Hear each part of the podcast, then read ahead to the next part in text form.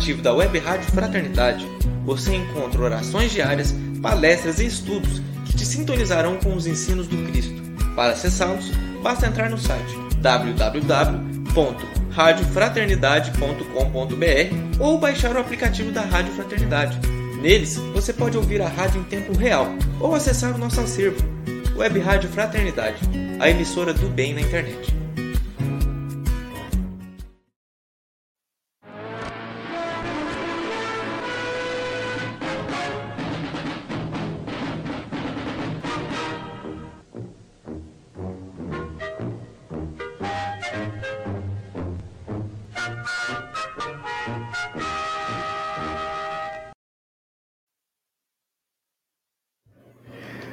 Muito boa noite, ouvintes, internautas ligados aqui na nossa emissora do bem, a Web Rádio Fraternidade. É uma alegria a gente poder estar aqui nesta segunda-feira com você aí do outro lado, espalhado pelo Brasil, pelo mundo, ao vivo, vai acompanhar depois o nosso programa. O importante é a gente estar juntinho aqui com você para fazer edição número 108 do Pinga Fogo é, 23 de maio de 2022. Já já a Divina tá aqui, ela tá pegando uma água ali pra gente. Graças a Deus, tudo bem. Muito boa noite, Sâmia. Muito boa noite, querido Elahá. Que alegria ter vocês aqui. Boa noite, Rubens. Boa noite, Elahá. Boa noite a todos os nossos irmãos que estão conosco. E a Divina que está chegando também. É uma alegria poder estar aqui novamente com vocês.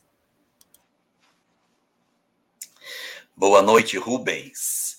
Boa noite, Sâmia. Boa noite a todos os queridos companheiros que estão ligados conosco através da Web Rádio Fraternidade, a emissora do bem na internet, ajudou a construir um mundo melhor. Antes que perguntem, esse cenário realmente é novo. Este cenário aqui, eu estou em viagem, estou no interior de Rondônia e eu estou parado num hotel de estrada para a gente poder fazer a live de hoje à noite, tá bom? Quero deixar o meu boa noite muito especial para o Veríssimo, para Leontina de Moura, que estão acompanhando a nossa live.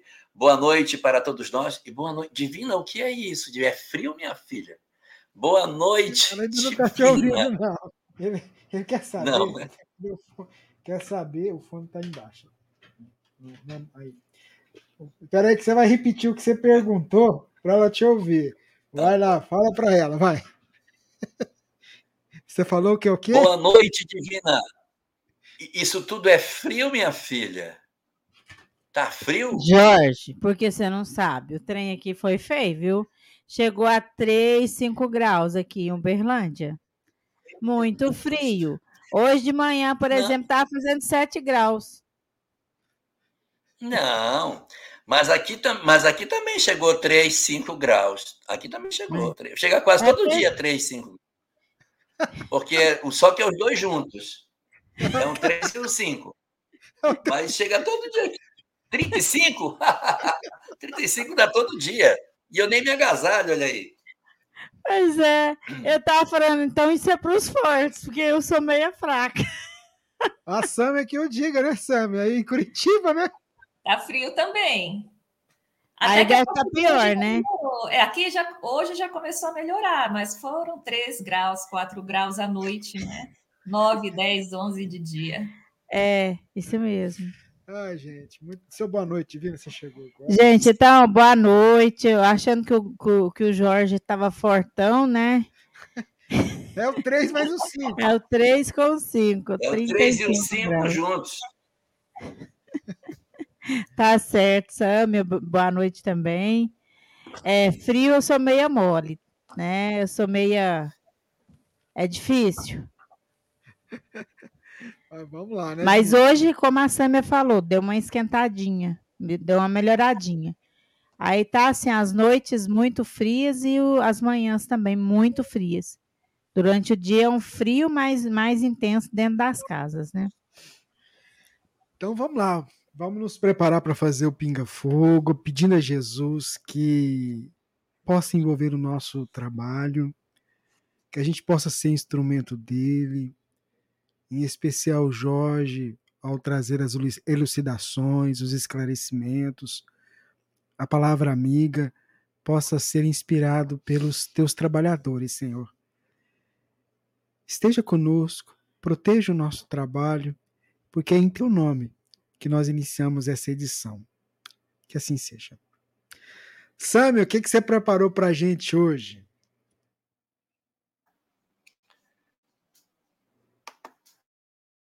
Microfone, Samuel.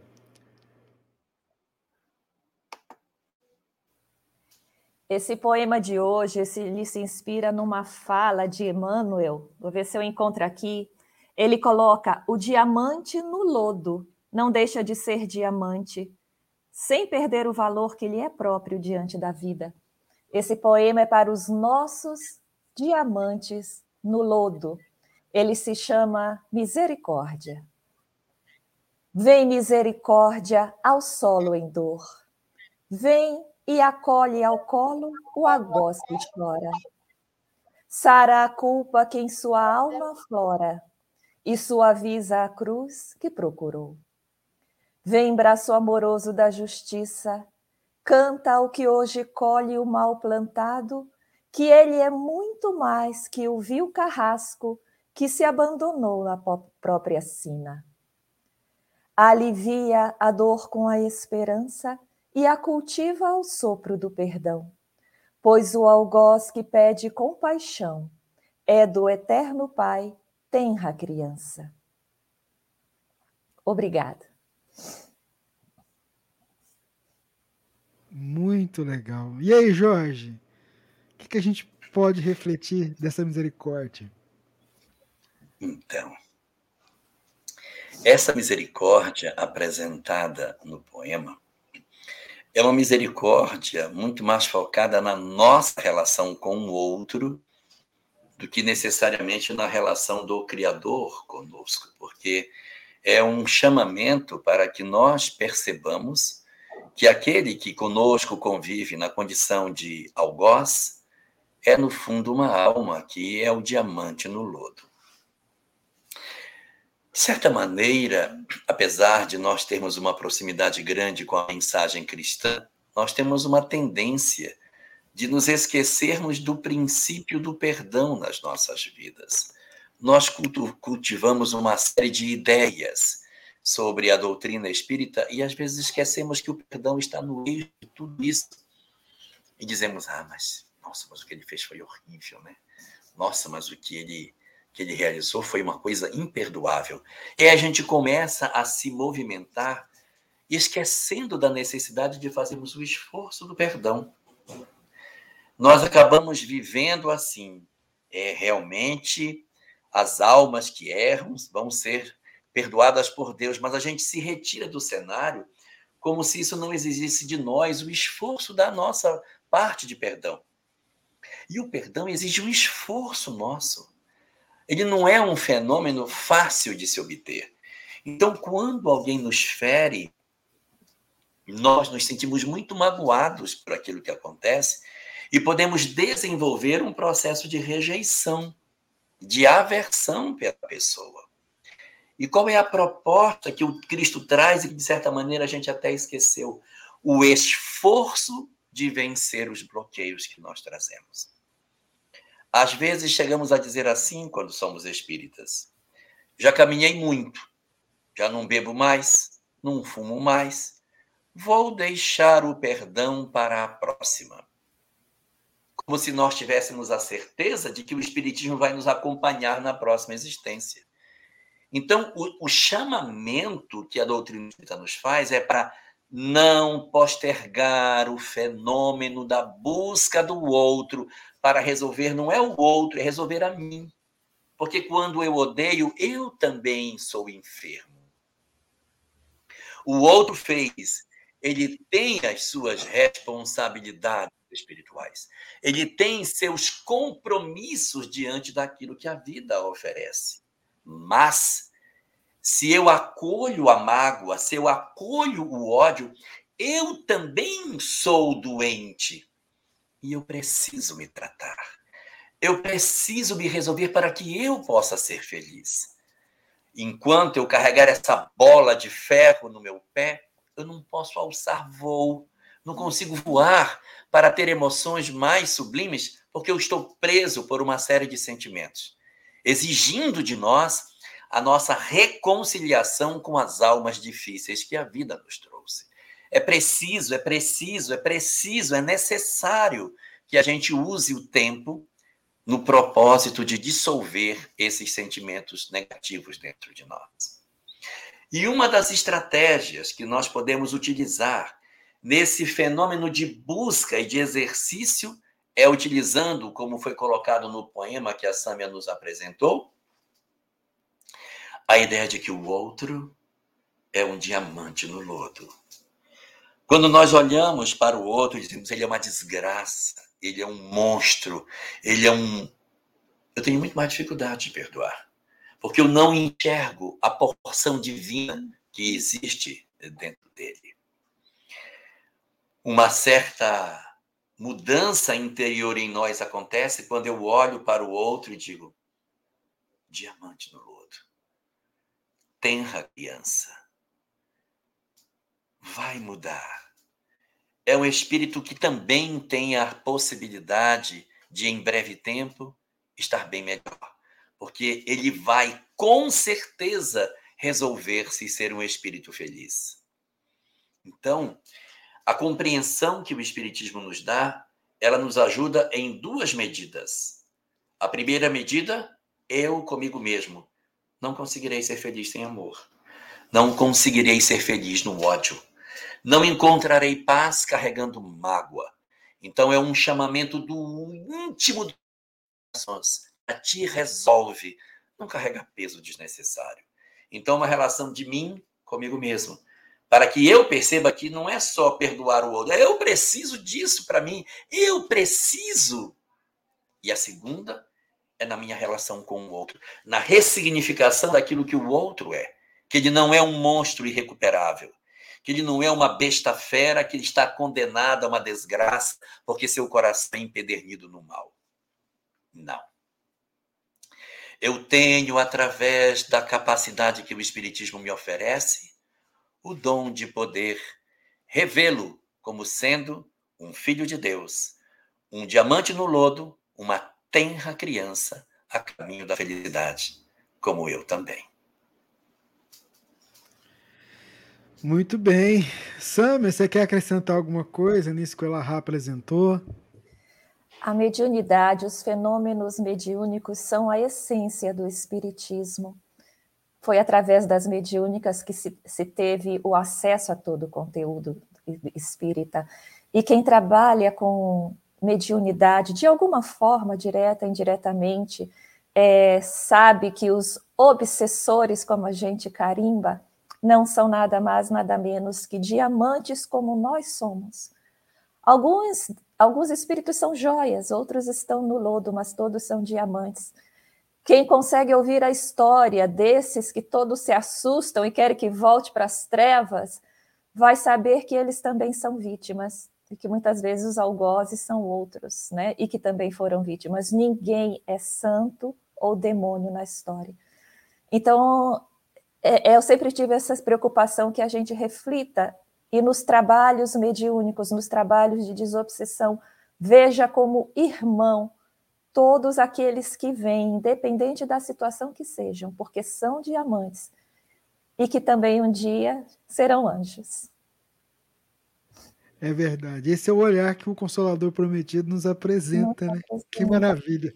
E mais só uma coisa, é, hum. Rubens, muitos de nós, se não todos de nós, temos almas que nós amamos muito e que estão nas trevas, esperando o nosso amor para acelerar o processo de, de saída deles de lá, de transformação. É verdade. Sâmia, nossa gratidão mais uma vez. Está muito bacana essa participação, tá? Ó, acrescentou muito no programa. Então, eu queria te agradecer demais por você estar com a gente, viu? Toda gratidão para Jesus, Rubens, toda gratidão, nenhuma para mim. Então, eu, junto com você, agradeço ao Cristo por Isso. essa oportunidade, tá bom? Então, tá bom. Obrigadão muito. Obrigada, um beijo para todos, até segunda. Se Deus quiser. Meu amigo Elahá. Vamos lá? Vamos para a primeira pergunta? Você vai, ó, o Elahá vai congelar um pouquinho, descongelar, mas vai falando, tá? Tchau, Samia. Deu. Vamos lá. O tchau, o tchau chegou, ela já foi. Viu? Você está congelando a imagem. Mas tá bom, vamos lá. A primeira pergunta, Jorge, tem um pouco a ver com a questão da, é, é, da mediunidade. E acho que você até falou em algum pinga-fogo também sobre isso. É possível a manifestação de dois espíritos sofredores no mesmo médium, na mesma comunicação psicofônica? Dois espíritos se comunicando ao mesmo tempo numa comunicação é, psicofônica? É possível a manifestação de dois espíritos sofredores no mesmo médium, na mesma comunicação psicofônica? Compreendo que seria simultaneamente, né? É, eu acho que ele está querendo dizer simultaneamente. Olha, existe uma, um mecanismo bastante sutil nessa questão. Dar passividade psicofônica a dois espíritos ao mesmo tempo não é um fenômeno que a gente encontre na literatura espírita. Mas pode haver um fenômeno parecido, que seria através da intuição. Como seria essa ideia? Seria mais ou menos assim: eu sou médium e eu percebo dois espíritos perto de mim. Eles não estão necessariamente realizando uma manifestação psicofônica, eles não estão realmente é, utilizando uma conexão espiritual na qual ele se vale do meu aparelho fonador para se expor. Ele não está, de fato, falando através de mim. Não está acontecendo uma apropriação no sentido de que esse fenômeno se dá pelo, pelo, pelas conexões dos centros de força que produzem a fala através da qual o pensamento do espírito se expressa por mim. Pode acontecer um fenômeno parecido, que seria o seguinte: um fenômeno de intuição, em que eu posso dizer, aqui perto de mim, eu estou percebendo dois espíritos são duas entidades que estão numa situação muito difícil. O primeiro deles é um espírito que sofre muito. E ele diz mais ou menos assim: Ai, que dor, como está difícil, como está complicado. E ele está se sentindo dentro de um buraco. Ele está num processo de sofrimento dentro de um buraco. E tem um outro espírito do lado dele que está desesperado porque o primeiro está no buraco. Mas ele não consegue tirar. Então ele se desespera e ele grita do lado de fora, dizendo: Socorro! Alguém me ajude! Preciso tirar! Fulano que está no buraco, me ajude! Alguém me ajude! Então você vê, ele está dando a comunicação de duas, de duas entidades, mas não é psicofonia. É um fenômeno intuitivo, em que ele percebe a situação e ele traduz a situação através da fala mas não chega a ser um fenômeno psicofônico.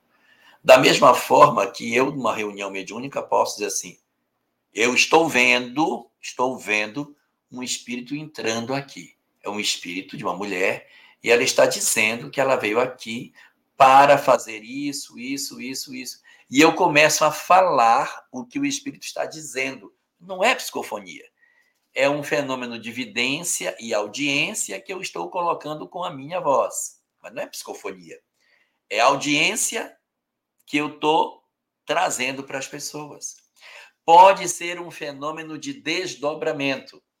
Em fenômenos de desdobramento, acontece um fenômeno parecido, que existe até um caso desse no livro do André Luiz, se não me engano, é no, mecani... no... nos domínios da mediunidade, que ele desdobra e vai visitar o companheiro que desencarnou, que era pertencente ao grupo, e ele dá uma comunicação de lá para o grupo, e o que está em processo sonambúlico transmite a informação, não é psicofonia. O cara está ditando para ele e ele está reverberando a fala. Não é psicofonia. Então, num fenômeno que pode ser uma audiência, um fenômeno de mediunidade de audiência que eu falo, pode ser um fenômeno de intuição que eu trago, num fenômeno de desdobramento que acontece, eu posso dar comunicação sobre o conteúdo de duas entidades distintas ao mesmo tempo. Mas psicofonia é um fenômeno que tem um mecanismo distinto. No fenômeno da, da psicofonia, o espírito se acopla ao médium e ele promove um processo de ajustamento no qual ele domina as cordas vocais. Então ele se manifesta através da mente, mas conectado com o sistema fonador. E aí ele vai através do aparelho fonador verbalizando as coisas de maneira diferente do fenômeno da audiência, do fenômeno da intuição ou do fenômeno do desdobramento. Muito bem, Jorge Alahar. Muito bacana. Divina, traz para a gente a próxima pergunta do programa 108. Daqui a pouquinho a gente fala os parceiros. Vamos lá, Divina. Então, é, aqui é uma pessoa que não se identificou, né? E ela diz o seguinte: como uma mãe que tem um filho nas drogas e o filho diz que está traficando, pode lidar com esta situação? Desde já agradeço. Circunstâncias desse tipo, elas precisam de uma, de uma ajuda que não é somente o Espiritismo que pode oferecer. Ela precisa de um atendimento psicológico, ela vai precisar de um acompanhamento, participar de um grupo terapêutico, de amparo, para que ela possa lidar com isso. Recomendo a participação do grupo Alanon, que é o grupo dos, da família, dos familiares, perdão, Nalanon, o grupo dos familiares dos narcóticos anônimos, que o, NA é para o adicto da, dos narcóticos, e o Nalanon para a família. Ou a participação de um grupo outro chamado Amor Exigente, que vai ajudar muito nesse sentido. Então, participar um grupo terapêutico, grupo de auxílio, é muito importante. Realizar, se for espírita, abrir um, um na, ir à casa espírita para realizar o trabalho de atendimento fraterno pelo diálogo, para que se possa fazer atendimento espiritual, para se tentar fortalecer a mãe nesse propósito. Talvez a gente não consiga mudar o filho. Se está traficando, é difícil conseguir mudá-lo. Né? Ele tem que encontrar alguma história que possa forçar com que ele mude o destino dele. É, conversa, só conversa, é muito difícil mudar as pessoas. Geralmente precisa de uma experiência, uma emoção, uma experiência que mexa com a emoção, para que ele possa mudar. Essa emoção pode ser a fé, pode ser uma mulher que apareça na frente dele, pode ser a polícia. Ele tem que ter alguma história que dê um tranco para que ele mude. Mas a mãe pode procurar ajuda para que ela se fortaleça diante dos naturais embates que vão acontecer, porque as perspectivas é, elas não trazem bons prognósticos, então é preciso que ela se fortaleça para que ela consiga de fato é, ter a resistência necessária para os embates que virão. Então, fortalecer-se, fazer o grupo terapêutico, ter uma terapia se for necessário, os grupos de amor exigente não são pagos, são grupos gratuitos. Procurar o CAPES para verificar a possibilidade de ser atendida no CAPES, que também tem, o CAPES do seu município tem recurso desse tipo. O CAPES AD, que é de álcool e drogas, é especializado nesse tipo de situação. importante procurar ajuda. Então, é importante fortalecer-se e na casa espírita também realizar o trabalho de atendimento espiritual. Uma coisa não invalida a outra. É preciso buscar os dois socorros para você. Com relação a ele, talvez os recursos que você tenha não sejam suficientes para convencê-lo a mudar. Ok, Jorge. Muito bem. Vamos lá, vamos para a próxima pergunta. Essa pergunta vem de uma irmã que nos escreveu que diz assim: Jorge, desde o início da pandemia, assisto o programa. Contudo, com a partida da minha mãe pelas complicações com a Covid, fiquei muito abalada. Era muito, muito, éramos muito amigas e sempre vivemos juntas. Ainda não, me, ainda não consegui me desfazer das coisas dela ela, ela era muito desapegada e não tinha, muita, não tinha muitas coisas guardadas. Mas parece que eu me desfazer, eu estou é, concordando que ela se vá. Não sei explicar por quê. Eu entendo a imortalidade e que somos espíritos. Certa vez sonhei, é, sonhei algumas vezes com ela e ela chegava em casa naturalmente. E eu ficava confuso e dizia: Mãe, você ficou boa? ela agiu normal como se estivesse voltando para casa quando saía. Como conseguir, Jorge, fazer as doações das coisas dela? Ela partiu em 2021. Olha só. 2021, nós estamos em 2022.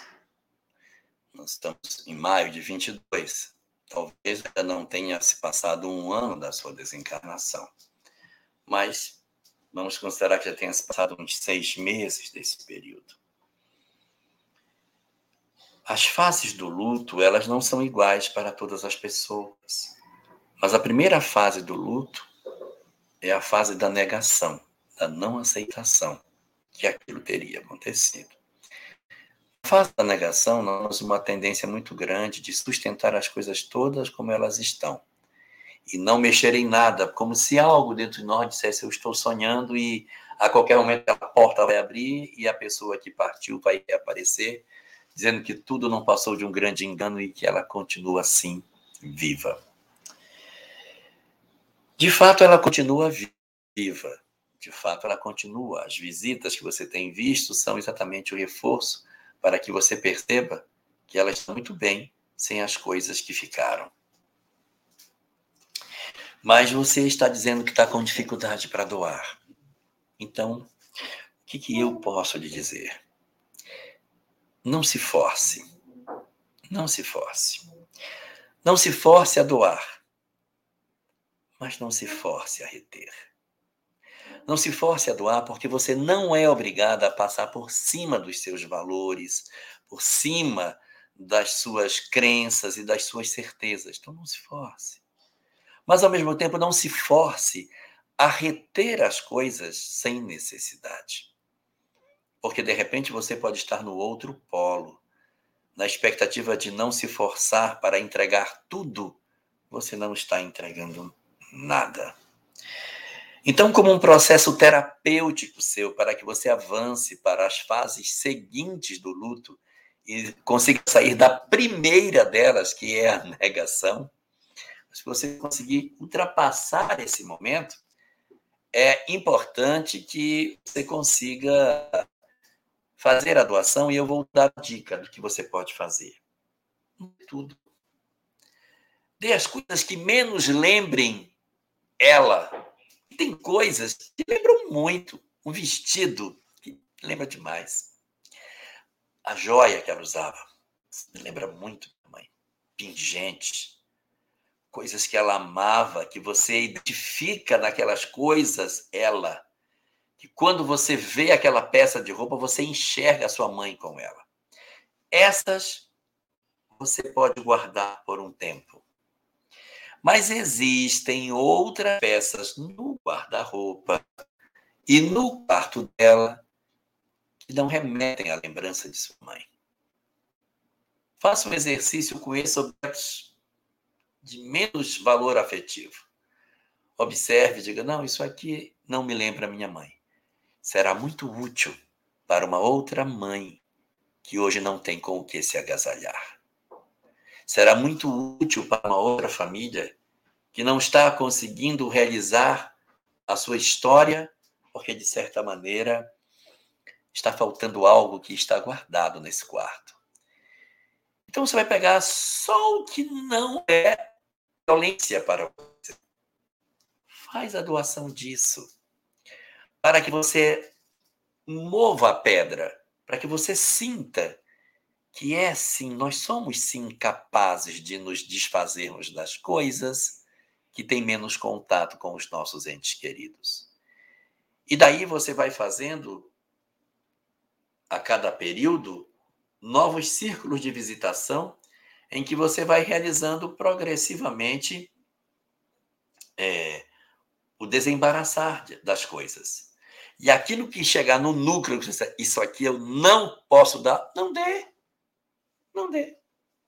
Então, essa peça, esse pingente, então não dê. Guarde. Espere o momento devido para que você dê. Às vezes, a gente vai doar um pingente da nossa mãe para a nossa filha quando casar. Quando ela casar, disse assim: leva esse colar. Era de sua avó. E eu guardei todos esses anos. E aí a gente vai passando para frente e vai vendo o amor que a gente tem viver em outras pessoas, sem que a gente precise se violentar, nem em doar tudo e nem em sentir a dor de perceber que a gente poderia estar sendo útil. Entregue o que você pode e inicie o processo natural de mudança que você precisa fazer. Muito bem, Jorge. A Divina traz a próxima pergunta para a gente. Vamos lá. É... Olá, amigos da Web Rádio Fraternidade. Me chamo Fabiano Rossi. Estou sempre por aqui com vocês. Me emociono muito a cada programa. Hoje estou internado, dengue hemorrágica, que aliás serve como alerta para todos. Aqui em Natal está uma verdadeira epidemia. Jorge, algo eu nunca entendi. Se antes de sermos espíritos, passamos por todos os reinos, significa que objetos, pedras, metais podem possuir um protótipo de um espírito? Antes de, antes de responder, vamos mandar um abraço pro Fabiano, que está lá no hospital. Um abraço, viu? Tá firme e forte ouvindo a gente. Verdade, Fabiano. Uma boa recuperação para você, meu querido. E valeu o alerta aí para ele e para todos nós, hein? Vamos ficar atentos com a dengue, que é uma doença que nem precisava estar nos afetando, né? Porque ela, ela não tem essa característica de ser uma coisa inevitável, né? Mas vamos lá. Vamos mandar esse boa noite para ele e um boa noite para Fátima Rabelo, que acaba de chegar aqui no nosso programa. Boa noite, Fátima. Uh, vamos lá.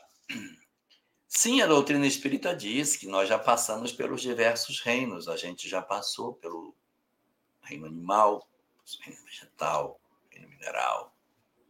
Verdade. Mas como é que é isso? Bom, funciona mais ou menos assim. Olha só, Fabiano. Nós somos hoje a espécie mais evoluída que o planeta tem. Somos. Somos a única espécie que tem consciência de si mesmo. Então, nós somos a espécie mais evoluída da Terra. Há um milhão de anos atrás, o que nós éramos? A espécie mais evoluída da Terra, que era o Homo erectus. Há 10 milhões de anos atrás, o que, que nós éramos? A espécie mais evoluída da Terra, chamava-se à época Ramapithecus. Há, sei lá, 100 milhões de anos atrás, nós éramos a espécie mais evoluída da Terra, que era o quê? Os primeiros indícios de, de mamíferos ainda incipientes que estavam surgindo na Terra. Naquelas espécies mais evoluídas que, pelo natural processo evolutivo, alcançou o ser humano. Se eu fizer a linha de lá para cá, a 100 milhões de anos atrás, o que, é que eu era? A espécie mais evoluída do planeta. há 500 milhões de anos atrás, as espécies mais evoluídas do planeta eram peixes. Então é por isso que, se nós somos a espécie mais evoluída, onde nós estávamos? Como peixes. Porque foi esse que eu não estou criando mágica. Foram essas espécies que evoluíram ao longo dos 500 milhões de anos, chegaram no que nós somos. Se eu puxar o fio contando, passar o filme ao contrário, eu vou ver que eu lá atrás era peixe. Se eu puxar a um milhão de anos, um bilhão de anos atrás, um bilhão? Sim. 500 mil anos atrás, 500 milhões de anos, é. Um bilhão de anos atrás. Ah, um bilhão de anos atrás. Existiam apenas seres unicelulares. Não tinha nem estrutura multicelular. As primeiras células estavam se formando. E nós éramos o que então? Nós éramos a espécie mais evoluída de um bilhão de anos atrás. Por quê? Porque foram essas espécies que, naturalmente, pelo processo evolutivo, alcançaram no curso dos milênios a condição de serem os homens de hoje. E se eu puxar para antes de um bilhão de anos, não tinha vida orgânica. Não tinha vida orgânica. Não, tinha, não é invenção, não tinha vida orgânica. Bom, então, se não tinha vida orgânica, a gente estava onde? No inorgânico. É aí que entra a nossa condição de inorganicidade. Nós estávamos nos estágios inorgânicos quando ainda não existia vida orgânica na Terra. Então, nós estávamos estagiando ali. E aí a gente foi passando por esses estágios é, sequentes. Marilene Castro, de Juiz de Fora, uma boa noite para você. Então, olha só. Era, havia, não havia vida orgânica, então as estruturas moleculares mais evoluídas eram onde nós estávamos estagiando. E aqui vale uma observação, que talvez seja a chave do mistério. Quando nós estamos falando de seres orgânicos, nós estamos falando de seres orgânicos, seres vivos. Ser vivo é aquele que, segundo a biologia lá do, da sexta série, ele nasce, cresce, se reproduz e morre. Então ele tem uma etapa de vida. E a pedra, a pedra não tem tempo de vida.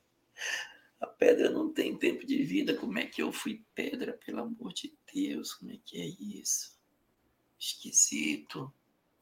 A pedra fica como pedra quanto tempo que a pedra não morre?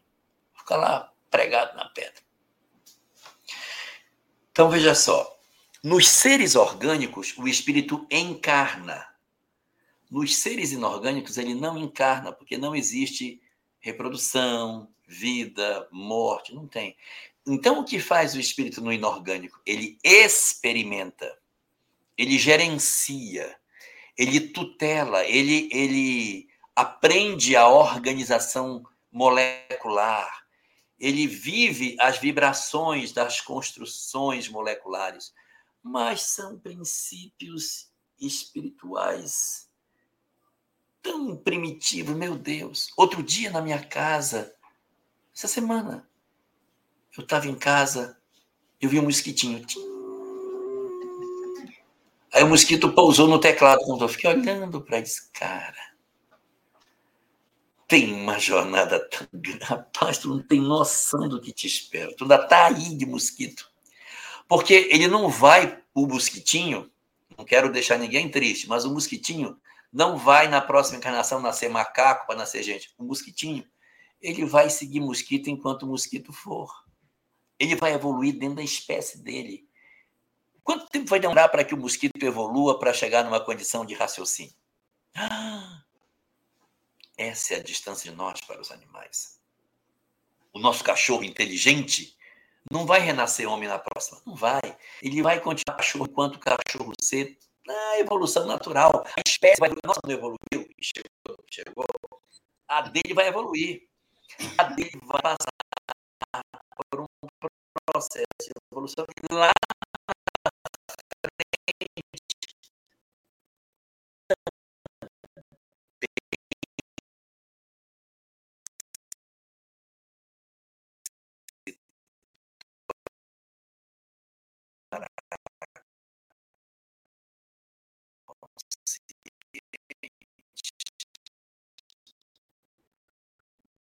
não vai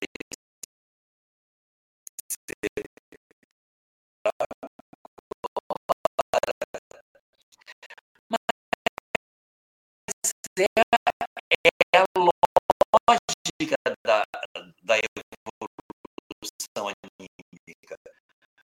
Os animais vão evoluindo dentro de suas espécies, que não é doutrinário, mas só para dar exemplo. Ah, e um planeta em que os humanos são vindos de felinos. Lá, os felinos evoluíram, tem assim, os conscientes. Então, as sociedades pula de espécies, então fica meu querido sobre o Meu Jesus, bem na mosquito usado no meu teclado. Não, a pedra, ela é um só lá atrás. Não está encarnado na pedra, ele experimenta. Ele experimenta nas estruturas celulares. Quando aquele aprendizado está feito, ele migra para outro. E é importante observar que o princípio espiritual que está animando uma pedra, ele não tem consciência de si mesmo. Ele não diz assim, oh, meu Deus, estou aqui nesse sol, não tinha como essa pedra rolar para uma sombrazinha. Puxa, está tão quente aqui. Ele não tem essa visão, ele não, não é ainda, não tem pensamento. Se o animal ainda age por instinto, que dirá um ser ainda inorgânico? Então, o espírito ele experimenta nas estruturas celulares, aprendendo, começando átomo de óxido de hidrogênio que ele só tem que dominar um elétron e um próton, e ele consegue, olha, eu consigo dominar um elétron e um próton, eu estou bom, eu consigo dominar os dois. Quando pula para o hélio, são dois prótons, dois prótons e dois elétrons. São seis elementos para ele conseguir segurar, então ele já vai aprendendo. Quando ele diz, olha, consegui segurar, pega uma molécula de água, bora ver o que, é que acontece contigo. Então, na molécula de água, hidrogênio e um oxigênio para ele tomar conta. Essa administração é experimentar a complexidade que faz o espírito sair da ignorância e da simplicidade. O que é a simplicidade? Tem um eco aí. Experimentar a tem um tá com eco. Não, é porque o que, que aconteceu? O pessoal tá porque tá travando a internet. Então eu queria pedir só a compreensão do pessoal que está nos acompanhando é porque o Jorge está num local diferente, está em trânsito, como ele falou no começo. Então vamos ter um pouquinho assim, de, de, de paciência para. Porque a internet é Wi-Fi, ele está no hotel, né? E vamos lá, vamos, é assim mesmo, viu, gente? Vou falar para o Jorge não ficar muito movimentando, Rubens, não, Jorge? Rubens. Fala. Rubens, Pode falar. Faz uma propaganda, faz uma propaganda de um minuto que eu vou botar um roteador. Então tá, João. Então vai lá. Isso, esse roteador Nossa. é bom, o que a Fraternidade tem. Então coloca é, então, aí, vai. Vamos lá. Então, enquanto, então, enquanto o Jorge arruma lá, deixa eu aproveitar e dizer para vocês o seguinte. Vamos aproveitar esse minutinho que o Jorge está tá arrumando lá para melhorar a conexão conosco. É, nós vamos ter o céu 2023, se Deus quiser. A gente já falou isso semana passada, né? Então, nos dias 20, 21 e 22 de janeiro de 2023, a gente vai, se Deus permitir, se reunir aqui na cidade de Uberlândia, comemorando mais um aniversário da rádio. Serão 14 anos em 2023 e o sexto céu será o Consolador Prometido esse evento tá, foi programado para ser realizado em 2021, a pandemia chegou e acabou é, fazendo com que a gente adiasse o evento. Ô Jorge, quando tiver ok, você dá sinal, tá?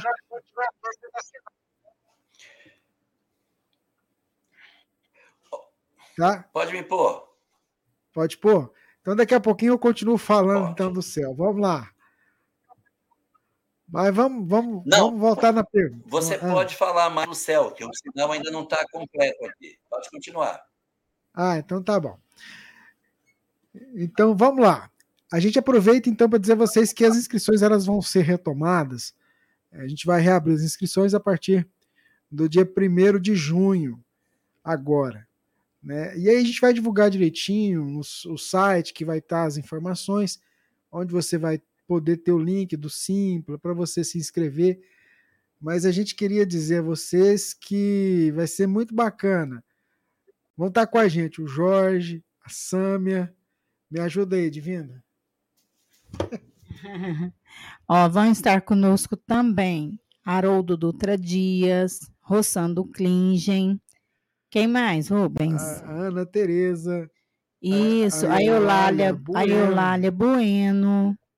Ai, Cantores, que vai ser muito bom. Tim Vanessa. É, Tim e Vanessa vão estar com a gente. Então, assim, vamos ter André Bien, Cacá Rezende, Moacir Camargo e muitas outras pessoas. A gente está, em breve, vai estar vai tá sendo divulgado, né? Na próxima semana, no próximo Pinga Fogo, semana que vem, dia 28, a gente traz os detalhes direitinho para você. Mas você já pode colocar na sua agenda para a gente se encontrar aqui. O local é um local diferente, né? É assim, eu acho que vocês vão é bem aconchegante, assim. É, é como se fosse um retiro, vamos dizer. É, então, se você tiver condição, venha estar com a gente dia 20, dias 20, 21 e 22 de janeiro de 2023. Tem espaço para os adultos, Jovens e crianças, né? Isso. E uma coisa bacana, Rubens, porque foram dois anos, né, de eventos e encontros online. Mas esse encontro ao vivo, para que a gente possa se abraçar, conversar e participar, né, um com o outro, presencialmente, é muito importante. Olha só, você vai ter o Jorge e a Samia, você vai poder abraçá-los aqui em Uberlândia com a gente, nesse céu presencial. É. Pronto? Pronto? Ele está colocando ainda. Não, Ele fez assim, fez assim. Tá certo aí? Tá me ouvindo, não? Acho que sim, vê se melhorou. Vamos lá. Então você você ouviu o que eu falei, né? Jorge Alahai, Sâmia no céu, presencial. se melhorou. Melhorou. Vamos lá. É com você. Continua a resposta aí.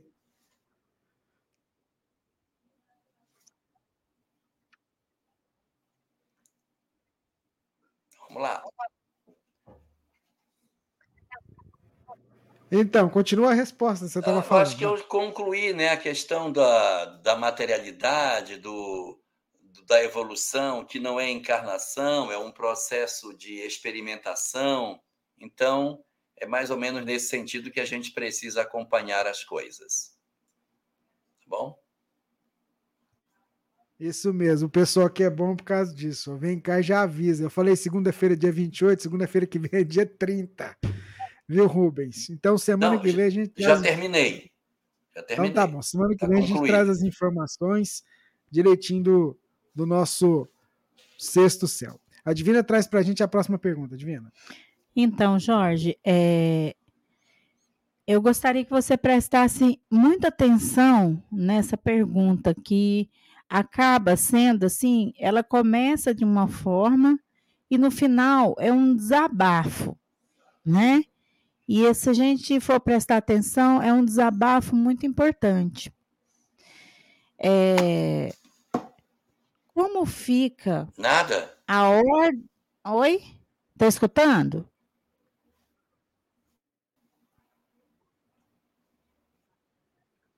Você tá conseguindo ouvir a gente, Jorge?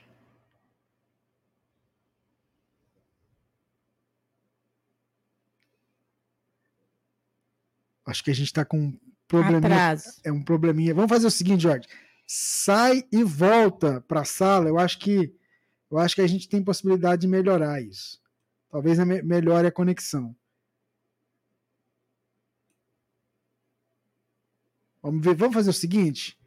Enquanto isso, faz parte, problemas técnicos. Vamos ouvir uma música com o Charles Medeiros e a gente volta já já. Enquanto a gente acerta aqui com o Jorge internamente. Ok? Vamos lá.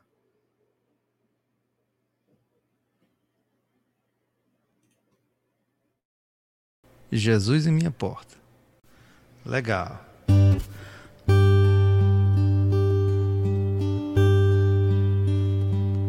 Ontem à noite eu tive um sonho com Jesus. Ele batia em minha porta, me impedindo pra entrar. Vinha cansado de uma longa caminhada. Pediu minha água pra beber e um pouco para se lavar. pude notar que tinha os pés empoeirados. E ele falou que era o pó de um caminhar. Que em muitas casas teve abrigo, em outras nem pude entrar. Mas hoje ali bati a porta do meu lar. Então corri para buscar um pouco d'água para Jesus.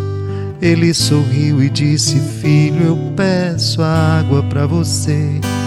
Em toda casa onde entrei, eu pude a dor aliviar. Mata a tua sede, que os teus pés eu vou lavar. Eu já bati em tua porta tantas vezes. Quando o filhinho adoeceu, também bati. E até nos dias mais difíceis eu venho sem me bato na porta, mas nem sempre posso entrar. Eu já bati na tua porta tantas vezes. Quando você perdeu o emprego, eu bati.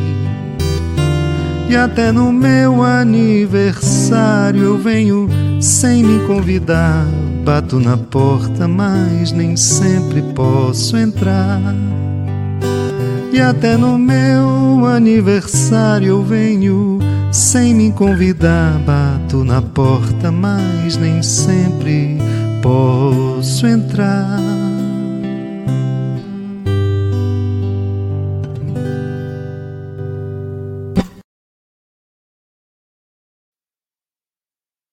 Muito bem, vamos ver se agora conseguimos reatar aqui, reatar a nossa, a nossa conexão com o Jorge.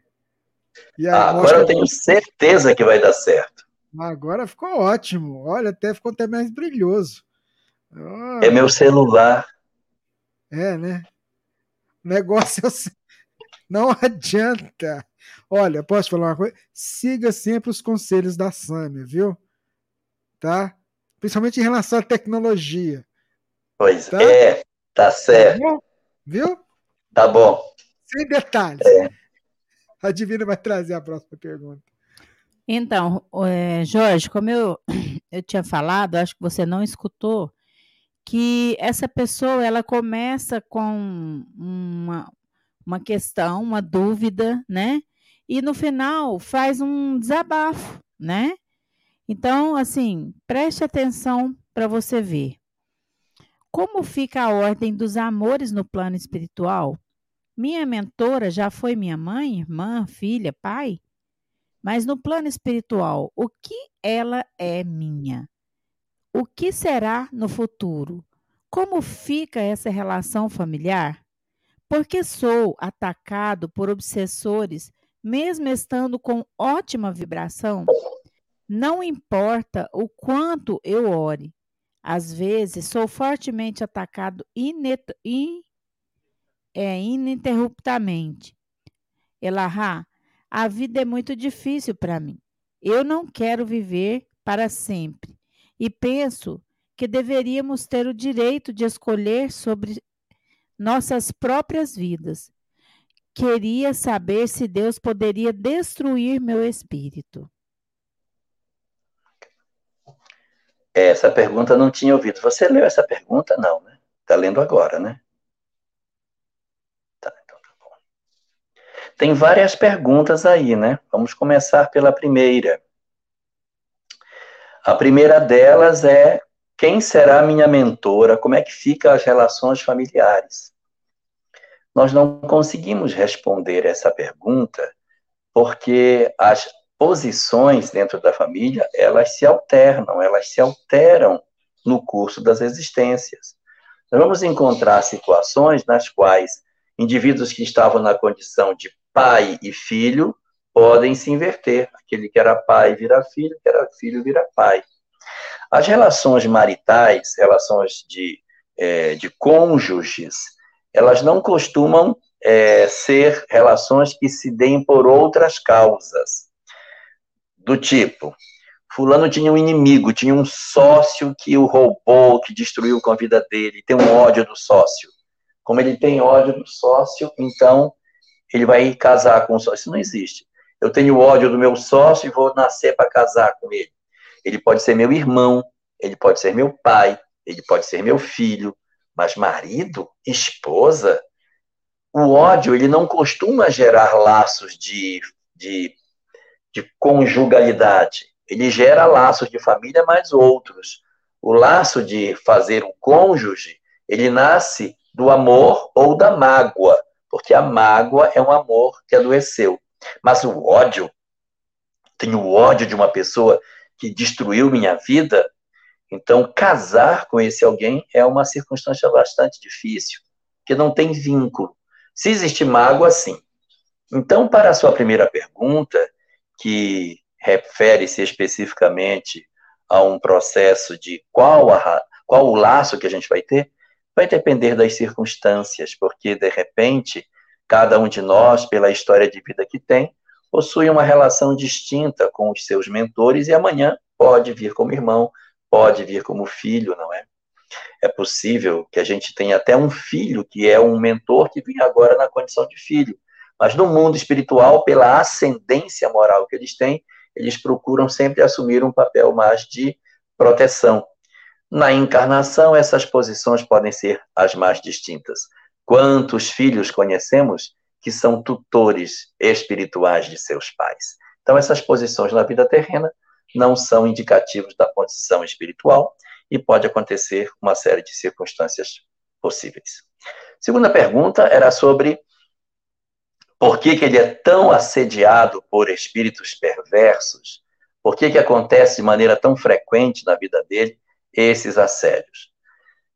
Um, os assédios, eles ocorrem em nós, e isso não é uma circunstância que diga respeito à nossa imperfeição.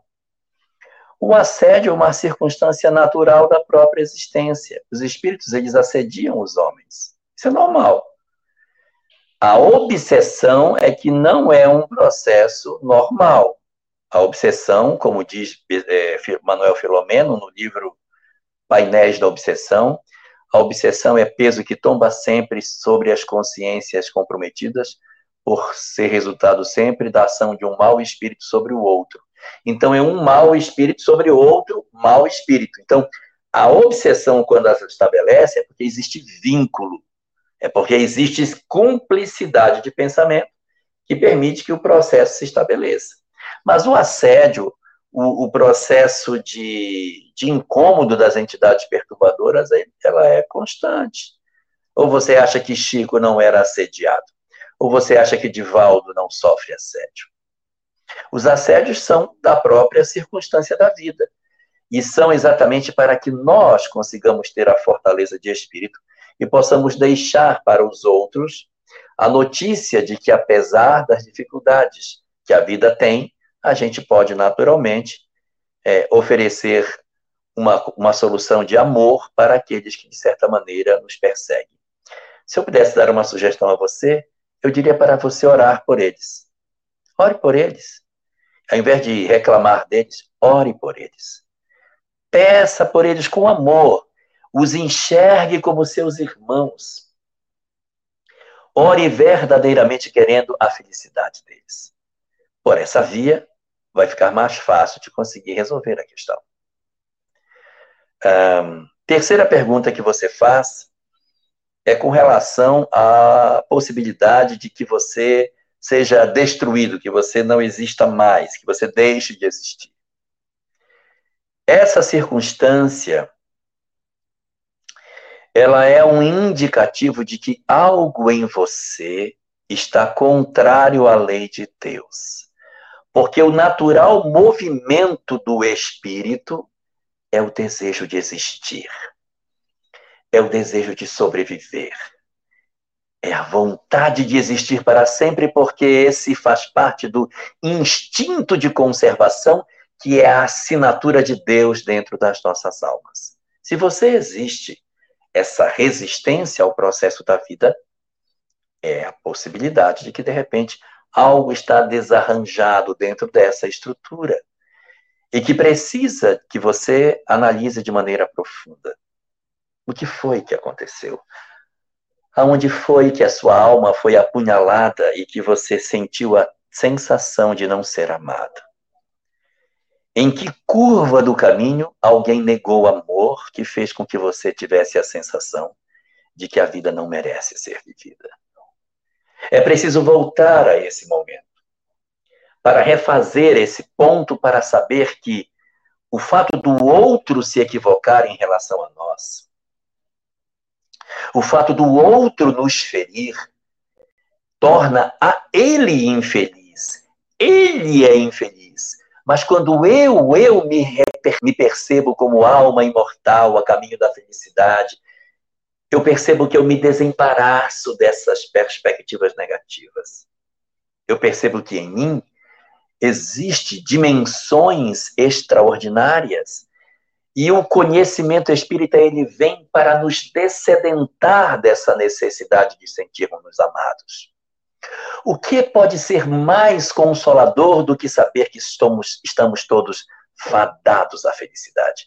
Que estamos convocados a uma felicidade e ao trabalho, ao serviço e ao amor, e que estamos consagrados por Deus a vivermos em comunhão na companhia daqueles a quem amamos. Esse é o destino que está selado para nós e é um determinismo divino que nós não conseguimos. O que talvez precise ser analisado com mais carinho é o que foi que aconteceu que justificou que você tivesse a sensação de que não existir fosse melhor. Porque isso é muito típico dos processos de perturbação que os espíritos às vezes nos impõem.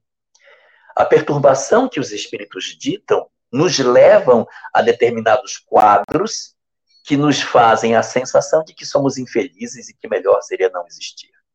Talvez os fenômenos de perturbação que você estava comentando possam ter se instalado em você, destruindo a coisa mais bela que possuímos: a fé no futuro, a certeza do amor de Deus a percepção de que somos filhos, filhos de Deus, e que nada poderá nos destruir, porque estamos fadados a amar e sermos felizes. É preciso, portanto, voltar nessa trilha e descobrir aonde foi que o fio rompeu e reconectar o fio com Deus, realizando essa reconexão com o Criador, que em algum lugar foi perdida. E a sua maneira de reagir a essa ruptura da vinculação com Deus é o desejo da inexistência. Volte pela trilha. Reanalise sua história de vida. Reconecte-se com o Criador. Sinta a majestade da vida em você. E reconceitue os seus propósitos de vida, que talvez estejam bloqueados por essas mesmas entidades que você diz que perturbam você. Sugiro que você procure uma casa espírita. Faça um trabalho de atendimento espiritual procure socorro. É muito importante. Existe sempre alguém disposto a nos ouvir, a nos acolher nas, nos trabalhos assistenciais de espirituais né, que a Casa Espírita desenvolve. Muito bem, Jorge. Bacana. Tem uma pergunta aqui, Jorge, da Sônia Novaes. Boa noite. Minha amiga perguntou-me qual a explicação de um pai abandonar seis filhos? Por favor, Jorge, ajude-me a responder para ela. Resposta para essa pergunta está no capítulo 14 do livro Ação e Reação. Ali existe uma mensagem chamada resgate interrompido, no qual o marido abandona a esposa. E aí, é, André Luiz faz uma pergunta para o mentor. Disse assim: tudo bem, ele abandonou. E agora? Qual é o compromisso dele? Disse, ah, o compromisso dele é o sentimento de culpa. Pode ser que durante a existência ele não caia nesse quadro. Pode ser que durante a existência ele faça um bloqueio no ego que diga: não, tudo bem, melhor, não, foi melhor assim, isso aí é esse mesmo, cada um vai tocar a sua vida. E ele vai se bloquear, justificando a sua atitude sem uma compreensão mais exata de que, de fato, ele teria abandonado a tarefa pela metade. Então, uh, se não foram circunstâncias outras que obrigaram, porque às vezes a gente precisa deixar uma família por uma circunstância de necessidade. Uh, Emmanuel diz que a separação, embora seja lamentável, às vezes ela é justa. Se você está vivendo um caso de violência, de agressão, é melhor separar do que permanecerem juntos e acontecer o mal maior. Então, entre o mal maior e o mal menor, o mal menor. Então, vai acontecer situações em que realmente, pelas, pelos quadros comportamentais de agressão, de respeito, violência, e todo um conjunto de questões que eu nem preciso detalhar, todo mundo sabe o que significa, a separação ela se apresenta como sendo o mal menor. Mas quando esse quadro não se apresenta e a pessoa deliberadamente não, eu vou abandonar, tá, tá bom, vou deixar. Então, ele pode, durante a existência física, vestir a capa de que está tudo bem e atravessar o resto daquela existência com a sensação de tranquilidade. Mas ao chegar ao mundo espiritual, quando as verdades vierem à tona de maneira mais efetiva, e ele sentir o que ele deixou pela metade, ele se sentirá é, naturalmente convocado pela própria consciência e não por nenhum tribunal exterior a perceber que ele de fato precisa refazer a sua história no ponto em que ele descumpriu. E aí, nesse capítulo 14, aparece uma coisa bem curiosa que eu vou colocar aqui, que vai que aconteça isso no caso que você está falando, já fica a resposta. André Luiz pergunta assim, tá? E no caso dos maridos que se separam, os pais que abandonam a família porque são bêbados, são alcoólatras, violentos, agressivos, cruéis, e que, de certa maneira, destroem a paz da família, e quando esse indivíduo decide romper e vai embora, a família melhora. A família melhora, porque fica sem a figura perturbadora daquele indivíduo, a mãe consegue organizar a família, os filhos prosperam e tal, e dá uma equilibrada e a família segue até melhor sem ele. Pergunta André Luiz. E nesses casos? Ele vai sentir culpa, já que a saída dele melhorou a família? Responde o mentor. Gúbio. Gúbio. Livro Ação e Reação. Ele diz: nesses casos, embora a família tenha melhorado, ele não conseguirá vê-la como melhor. Ele vai ver a família como desamparada por conta da ausência dele. Ele vai criar uma realidade de culpa que não lhe permitirá ver que a família se equilibrou sem ele ela, ele vai ver os filhos bem, mas é culpa, eu não contribuí, eu destruí. Ele não enxerga o sucesso, ele enxerga a ausência dele no processo de equilíbrio que a família tem. Ele vê a família, mas ele, e eu, e eu que não participei, eu não fiz, eu não contribuí. Aí, então, mesmo que a família melhore, ele não se absolve de culpa e, portanto, continua nos quadros dolorosos. E só para concluir minha resposta, eu quero dizer que nós não somos no mundo espiritual cobrados pelo mal que fazemos, mas pelo mal que sabemos, tem, tem, uh, temos consciência que fizemos.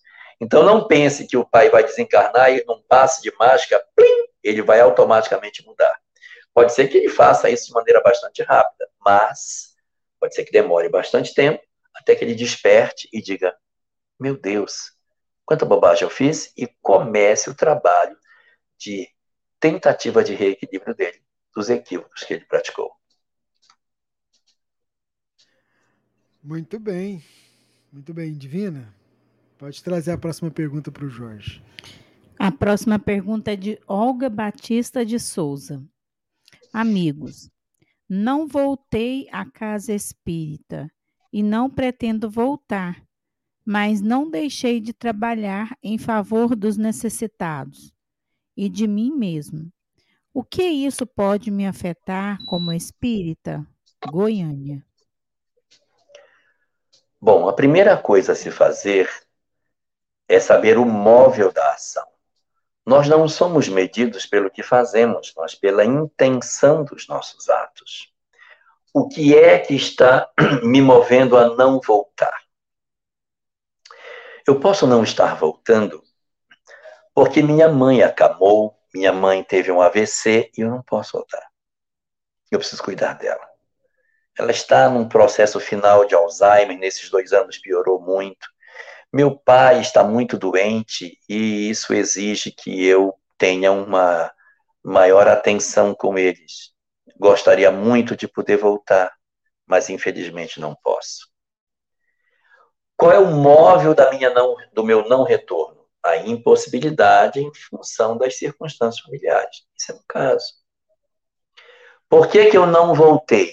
Eu não voltei porque eu tinha uma condição econômica que me favorecia, e hoje, em função da pandemia, eu tive uns atropelos, e atualmente eu preciso trabalhar de dia e à noite trabalhar também, para que eu consiga fazer frente às minhas despesas.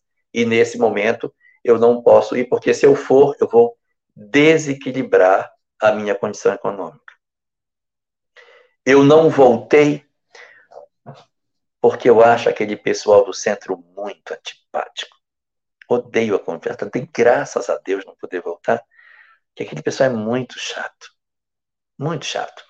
Então, não ter voltado para o centro foi maravilhoso, que agora eu estou em casa, assisto a minha novela bem tranquila, não preciso me preocupar de sair correndo para poder é, não perder o capítulo, ficar lendo no jornal no domingo para saber o que, é que aconteceu, não preciso mais disso, procurando no YouTube para ver o capítulo, não preciso mais, eu estou em casa.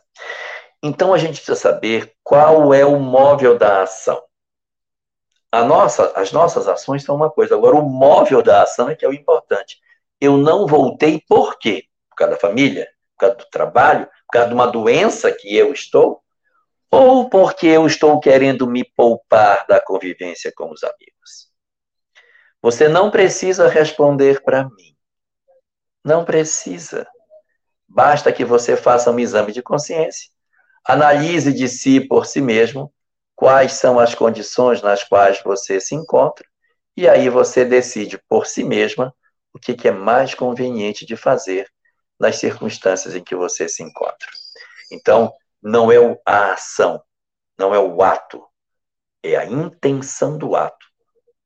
Que nos move, o móvel da ação, é que mede a nossa condição de estar certos ou errados. Muito bem. Beleza, Jorge. Vamos para a próxima pergunta. É... Cadê ela aqui? Vamos lá. A Virgínia. É, o que o amigo Jorge Alahá pode nos dizer sobre a frase a gente não passa por aquilo que não teríamos que passar? Eu diria que essa frase ela não pode ser levada ao extremo. Ela não pode ser levada ao absoluto. Chego na parada de ônibus, perdi o ônibus. Nossa, perdi meu ônibus. Perdeu o ônibus porque tinha que passar por essa experiência. E aí o próximo ônibus vai passar e a gente vai subir no ônibus. Na hora que eu vou subindo, uma velhinha vem. Preciso pegar. Então, tá bom, a senhora entra. Aí entrou aí, ele foi embora. E você perdeu o ônibus. Então, nós não podemos reduzir ao absurdo, dizer assim: olha, o fulano está com o cadastro desamarrado. Sabe por quê? Ele tinha que estar com esse sapato, tinha que estar desamarrado hoje. A grande pergunta é: qual é a importância do cadastro estar desamarrado, do ônibus que eu perdi. É, é, é relevante ou não? Se aquilo não é relevante, corre por conta das circunstâncias do natural livre-arbítrio da criatura. Mas, se era o ônibus que eu ia pegar para fazer o Enem, eu ia fazer o Enem, eu tinha que pegar esse ônibus. Se eu não pegasse esse ônibus, o próximo passa meia hora depois, eu ia ter problema. Eu perdi o ônibus. Cheguei na parada onde estava saindo. Aí eu tive que pegar o segundo, quando cheguei lá o portão estava fechado. Aí eu pergunto: isso é importante durante o curso da existência? Isso mexe na minha biografia? Mexe. Então, esse é um elemento relevante. O que não mexe na biografia não pode ser considerado como uma coisa que precisava passar. Agora, vamos para aquilo que é importante, aquilo que precisava passar. Naquilo que é relevante, abre-se dois pontos. causas atuais ou causas anteriores da aflição. O sujeito, a mãe acordou e disse: Meu filho, é seu Enem hoje, acorde, vá, almoce cedo que você tem. Ah, mas estou com muito sono, eu vou almoçar mais tarde. Não, almoça logo, meu filho, para você pegar o ônibus, para você ir embora. Ah, não vou. E eu deliberadamente, deliberadamente, não, tô nem aí, vai dar certo. Isso, não preocupação não. E aí eu vou, eu vou ver meu Facebook, vou olhar o Instagram, vou ler tudo que o Twitter escreveu. Aí eu levanto, uma, uma, uma, uma murrinha danada, aí eu vou, almoço bem devagarinho, aí Cadê a caneta? Mamãe, cadê a caneta? Sabe uma caneta? Uma caneta preta, tem uma caneta. Não. Ah, vou ter que comprar uma caneta preta. Aí vou, vou comprar uma caneta preta para poder ir. Aí eu perdi o ônibus. Aí eu pergunto. É, é relevante? Sim, é relevante. Mas precisava passar por isso? Ou foi meu livre-arbítrio, minha imprevidência, meu presente, meu atual, presente, estou falando, meu atual momento que fez isso? Se isso é Assim, eu sou o elemento. Ih, rapaz. Eu vou. Meu celular está dizendo aqui que está esquentando demais. Eu vou tentar fazer uma cirurgia aqui. Eu dei uma resetada no computador para ver se ele volta. Oremos. O Senhor é conosco. Tá? Seu celular está esquentando muito. Você vai. E aí? Bom, então, essas são coisas relevantes, mas de causas atuais. Agora, o sujeito fez tudo certo, ele acordou cedo, ele fez tudo o que devia, foi, o pneu do carro furou. Ele passou numa rua que furou os dois pneus, nem para trocar o pneu, furou os dois. Passou na rua, tinha um monte de, de, de preguinho na rua, passou, furou dois, ficou preso. Ficou esperando um Uber, o Uber não veio, chamou um táxi, chegou tarde. Aí eu pergunto: é, foi relevante? Sim. Ele contribuiu? Não. Então cabe a frase: ninguém passa por aquilo que não precisa passar. Agora, o ônibus que ele perdeu num dia natural de trabalho que não tem nenhuma relevância, corre por conta do livre-arbítrio e não é relevante. Aquela circunstância que ele viveu, de que ele perdeu o ônibus, porque ele, ele não cuidou, ele poderia ter chegado mais cedo, mas não chegou. Então, essa segunda circunstância não pode ser esquecida. Então, tudo isso tem que ser lembrado na hora que a gente começa a considerar essa questão da necessidade ou não de nós passarmos por determinadas experiências. Quer trocar aí o de equipamento? É, vou trocar daqui a pouquinho. Deixa eu ver se eu consigo ah, avançar para não ficar muito tempo parado. Então tá bom. Então vamos lá, vamos, vamos, vamos tentar fazer a próxima pergunta. A Divina já está com ela ali pronta para trazer para a gente, enquanto você, enquanto o computador reinicia aí. Vamos lá, pode falar para ele, Divina. É, a próxima pergunta é de Solange Silva. É natural perdoarmos e não sentir mais necessidade de aproximação e contatos, principalmente com familiares? Olha, o perdão não determina a necessidade do retorno à convivência. Porque às vezes nós perdoamos e o nosso coração nos diz assim: não é necessário mais que a gente busque a convivência com essa pessoa, não é necessário mais que a gente faça uma aproximação efetiva desse indivíduo. Sim, é possível, porque eu percebo que vai me fazer mal, me machucou, me feriu, ah, mas então não perdoou. Como é que eu vou ter a medida do perdão? Se eu consigo contar a história do que aconteceu sem me emocionar. Se eu consigo contar o que houve e digo, olha, aí aconteceu o seguinte, é, ele fez isso, assim, assim, assim, assim comigo. Então, quando a gente está numa, numa situação na qual a gente carrega muita emoção, diz assim, eu perdoei, e o queixinho treme, a gente chora, se emociona, o, o, o peito, a gente respira com dificuldade, isso pode ser um indicativo de que você está vivendo, sim, uma dificuldade de relacionamento com essa pessoa. Isso é plenamente possível.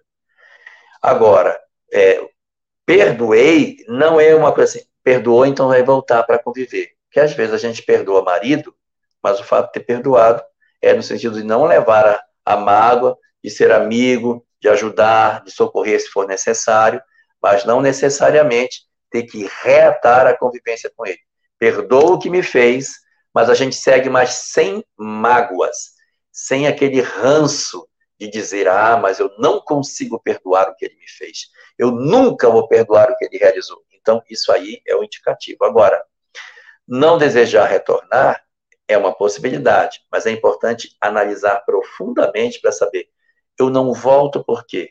Porque eu analisei que é melhor para mim e para o outro que isso não aconteça. E eu não trago o meu coração marcado de raiva, mas é porque é melhor assim para evitar é, novos processos de violência.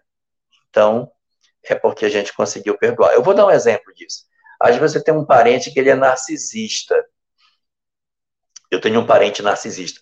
E esse narcisismo do meu parente, nossa, me prejudicou demais, me machucou, me feriu, sofri muito em função disso.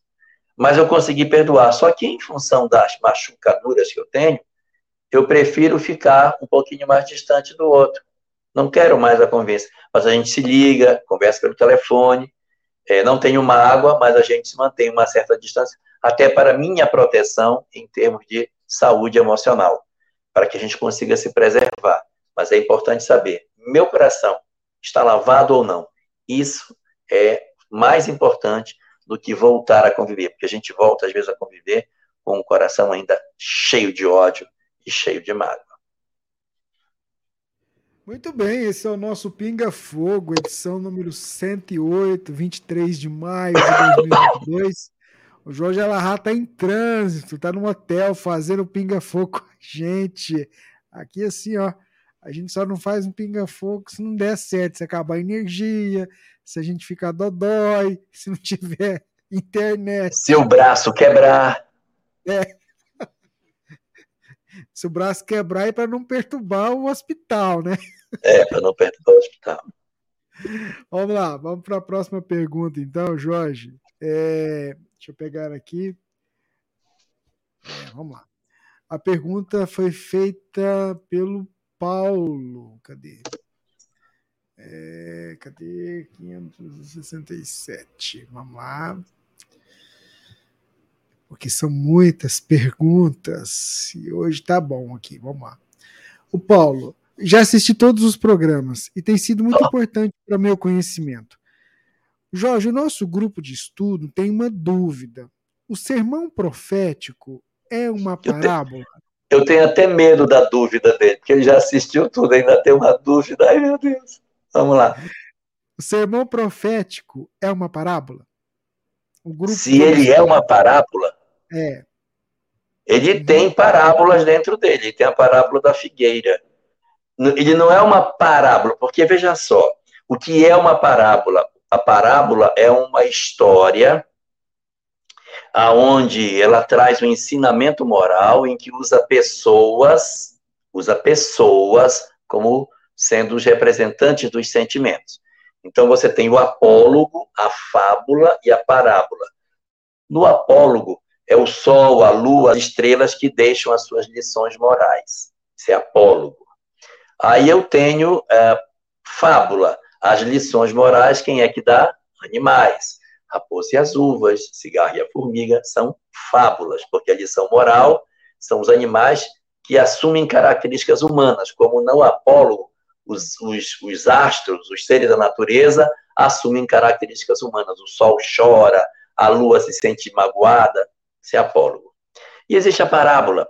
É o ensinamento moral em que homens representam sentimentos e são ali a representação figurada de um determinado ensinamento moral. Parábola tem, tem a parábola da figueira.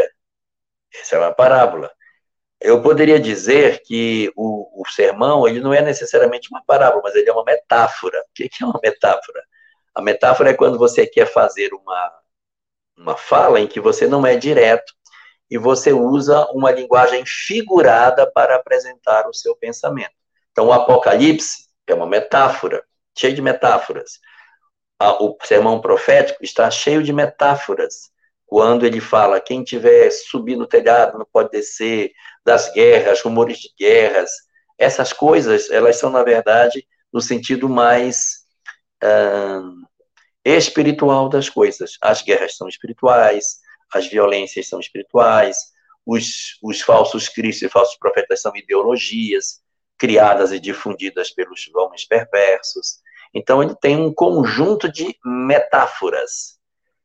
Parábola tem, que é a parábola da figueira estéreo. Ela está lá dentro, lá no capítulo 25, que é o capítulo 24 e o capítulo 25 de Mateus. No capítulo 25, pim, vai aparecer ali a parábola da figueira estéreo. Então, tem uma parábola, mas é, na verdade, uma grande metáfora. Aí sim, sim, uma metáfora. Muito bem, o pessoal tá lembrando aqui, ó, se você que está nos ouvindo aí, nos acompanhando pelas transmissões que seguem no YouTube, não só da Rádio Fraternidade, mas dos vários parceiros, se você puder dar um joinha aí, uma curtida, porque isso ajuda na divulgação, na propagação aí da transmissão e vai fazer com que esse conhecimento chegue aí para muito mais gente. Aliás, qualquer vídeo que você estiver acompanhando, espírita principalmente, toda curtida que você tá é uma é um ingrediente a mais que você coloca para ajudar aquele trabalho que está sendo feito. Divina traz para a gente a próxima pergunta, Divina. A próxima pergunta é de Sica Guimarães Oliveira. Boa noite, Jorge Larra. O processo para reencarnar que passou em Segismundo, relatado no livro Missionários da Luz, é o mesmo para todos nós? A resposta para essa pergunta está no próprio capítulo 12, quando André Luiz pergunta para o mentor Alexandre: é assim que acontece com todas as pessoas? E Alexandre responde com essas palavras: As reencarnações variam ao infinito, de tal sorte que não existem duas exatamente iguais. Então, fazendo minhas palavras de Alexandre, as criaturas humanas, elas possuem características bastante distintas nesse processo reencarnatório. Nós temos reencarnações de almas muito singelas, que reencarnam sem grandes antecedentes espirituais. Temos um caso desse no livro Entre a Terra e o Céu, em que depois dos pais reencarnados, decide-se o filho encarnar. Temos as reencarnações das almas profundamente comprometidas, chamadas compulsórias, em que alguém se compromete de reconduzi-los na vida, que é uma outra circunstância. Temos das almas que são espíritos que trazem graves comprometimentos espirituais, muitas culpas, mas não são na condição de espíritos de, em que eles reencarnam dentro de uma perspectiva muito rígida da lei de causa e efeito. Temos os casos, como disse Gismundo, que são espíritos comprometidos, mas com uma perspectiva de elevação espiritual, uma ficha de serviço que pode ajudá-los a, a se desenvolverem espiritualmente. E temos também as circunstâncias das almas sublimadas que reencarnam na Terra para ser assim mais imediato nessa, nessa questão dessa resposta.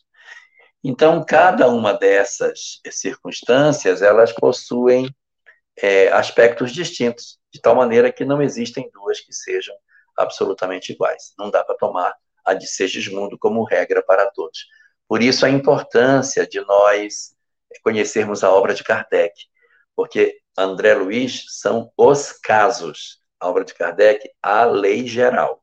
Então, eu não posso tomar os casos como regra. Os casos ilustram a regra, mas eu não posso tomar a regra como generalidade. Muito bem, por isso que a gente precisa estar estudando as obras básicas. Vamos lá para a próxima pergunta? É da nossa irmã Celi e tem a ver com mediunidade. Aconteceu comigo, diz ela. Queria saber se é início de mediunidade. Vem coisas na minha mente, frases de que algo vai acontecer. Esses dias eu estava na frente de uma pessoa amiga e a mãe dela estava doente. E do nada veio, da, veio na minha mente que a mãe dela iria desencarnar. No outro dia, ela desencarnou. Isso é coisa da minha cabeça ou é questão de mediunidade? Olha, eu diria para você o seguinte: seria mais conveniente que você passasse a observar até que ponto essas ocorrências elas vão se repetir. Porque às vezes a gente pode ter um episódio desse tipo e a gente vai colocar esse episódio na conta da coincidência. Eu pensei e aconteceu. Mas se você começar a perceber coincidências sucessivas nessa direção, aí vale a pena considerar que a gente esteja, assim, lidando com um processo mediúnico. Eu vou contar para vocês uma história que aconteceu comigo. Eu, na época, eu era professor, professor de matemática, e, e tinha uma menina que era minha aluna e ela era muito falar, faladeira, ela ficava assim muito agitada na sala. E um dia eu, ela, eu cheguei na sala, ela estava muito quieta, muito calada, assim, cabeça baixa. Aí na hora que eu passei o exercício, eu fui nela e perguntei: Foi que houve? Que você está assim, toda jururu. Aconteceu alguma coisa? Aí ela disse: Ainda não, mas vai acontecer. Eu disse, o que, que vai acontecer? Não sei, professor, mas eu sou assim. Quando alguma coisa vai acontecer na minha família, antes eu sinto. Eu não sei o que é, mas algo grave vai acontecer. E me dá uma tristeza, uma angústia, eu fico assim, não consigo brincar, eu não consigo falar, eu fico assim. Eu mas isso é muito curioso. Aí eu fiquei interessado. Mediunidade intuitiva, que legal. Aí eu disse, e você tem ideia de quando que vai acontecer? Ela disse, eu sinto que vai acontecer de hoje para amanhã. Disse, ah, então quando a gente voltar a se encontrar na próxima aula, você já vai saber. Ela disse, já. Na próxima aula eu já vou saber. Então na próxima aula eu vou perguntar. Está para perguntar. E assim foi. Quando foi na próxima aula, eu, eu então é, percebi que ela estava na sala e ela estava mais normal. Aí eu fui nela e perguntei: disse, Você me disse que estava se sentindo mal na última aula. E aí? Se descobriu o que era? Se descobri. Isso que foi. Minha tia morreu. Então ela começa a sentir o psiquismo da partida da tia, mas ela não sabe o que é. Só que como já aconteceu várias vezes com ela, ela já possui a percepção de que isso de fato não é a, a circunstância ideal para dizer assim, olha, isso é uma coincidência. São muitas coincidências. Então, já passou para o campo da mediunidade em si. E aí, é aí que a gente vai olhar. Uma ocorrência que possa acontecer, ela não, não indica para nós nada de relevante. É, é, Rubens, pa, me, me fala quais são as duas letrinhas do, do, só as duas primeiras letrinhas para eu poder puxar aqui que eu consegui abrir. Só as duas primeiras. Qual letra? Eu tô voando. Do StreamYard. Do StreamYard tem, tem ah, dez letras. Ah, tá. Do, do, é, deixa eu pegar aqui. Só as duas primeiras. Tá, as duas primeiras letras. Espera aí, deixa eu pegar aqui para me poder te, te falar. Espera aí. É, vamos lá. É, as duas primeiras letras é 2A. O número 2 é a letra A. Achei. Beleza. Eu vou já entrar pelo, pelo computador. Então entra bom? que eu já te coloco aqui. Não pode entrar que eu coloco você, então. Tá bom. Pode entrar aí que eu coloco você. É o nosso Pinga Fogo. Você acompanhando com a gente aqui. Aí está entrando, Jorge. Agora eu vou te remover e vou colocar de novo. Vamos lá. Ok. Aí, vou fechar, vou tirar. Isso, aí. Pronto. Vamos para a próxima pergunta? É você, né, Divino? Pronto. É da... A próxima pergunta é da Rosimeire Batista. Boa noite.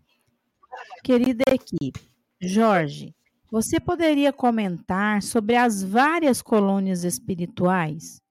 Trabalho com jovens e eles vivem me questionando se todas as colônias são pacatas e sem graças como o nosso lar.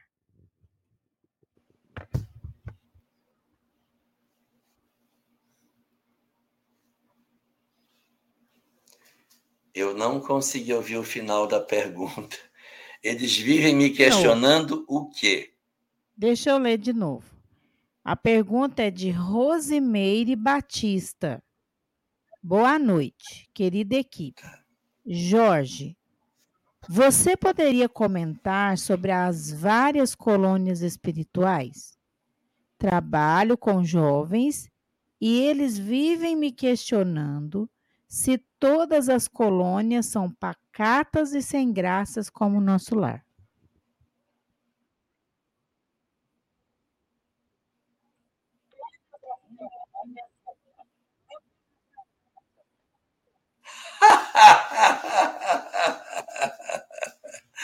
Ai, não, não são, não.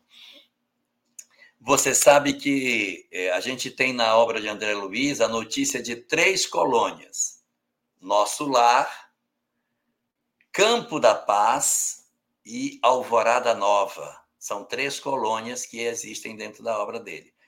Campo da Paz é uma colônia bem menor, que faz 15 reencarnações por dia, é uma colônia pequena. A equipe que trabalha nela não permanece na colônia o tempo todo. Ela fica um tempo depois, ela troca por outra, porque eles não suportam a pressão espiritual do lugar onde eles trabalham, que é um trabalho muito pesado. Eles não têm nem o Ministério da União Divina, porque eles são tarefeiros. Então, eles vêm, tipo aquele pessoal da plataforma, passa um tempo, aí eles voltam, aí a outra equipe vem substituí-los. E Alvorada Nova, que seria uma colônia acima da colônia Nosso Lar, mais evoluída que Nosso Lar. Mas existem outras colônias bem esquisitas. Nesse último livro de Manuel Filomeno, fala A Cidade Estranha, que é uma cidade nas trevas, dominada pelo mal, pelo ódio, por uma série de sentimentos ruins.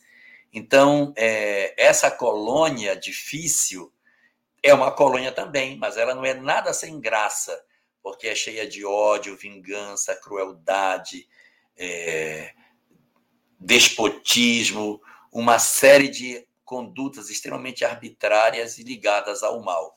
Então, reuniu espíritos, tornou-se uma colônia. Eu posso reunir uma colônia só de entidade perturbada e posso reunir uma colônia só de entidades em melhores condições espirituais. Então, a depender do que eu desejo, a depender do que de fato é o meu objetivo de vida, é, eu posso ir para uma colônia ou para outra, e nem todas são semelhantes. Assim como as reencarnações da pergunta anterior, as colônias espirituais reúnem as almas afins, e espíritos que gostam de determinadas coisas constituem também colônias de loucura. Muito bem, Jorge o Michel está com uma dúvida em relação a que, uma, uma colocação no Evangelho segundo o Espiritismo. Ele diz assim: ó, no Evangelho segundo o Espiritismo, nas instruções dos Espíritos, diz assim, a lei do, é, que fala sobre a lei do amor, diz assim: quando Jesus pronunciou a divina palavra amor, os povos sobressaltaram-se e os mártires ébrios de esperança, desceram ao circo. Você poderia nos dizer mais sobre esse lugar do circo nos dias de hoje? Na verdade, é importante observar que na quadra aonde o cristianismo veio à Terra, houve uma reencarnação muito maciça de entidades bastante evoluídas naquele período, exatamente para o assentamento da mensagem cristã. Então, nós tivemos uma profusão muito expressiva de entidades de uma evolução espiritual significativa que encarnaram na Terra naquele período para impulsionar a ideia cristã.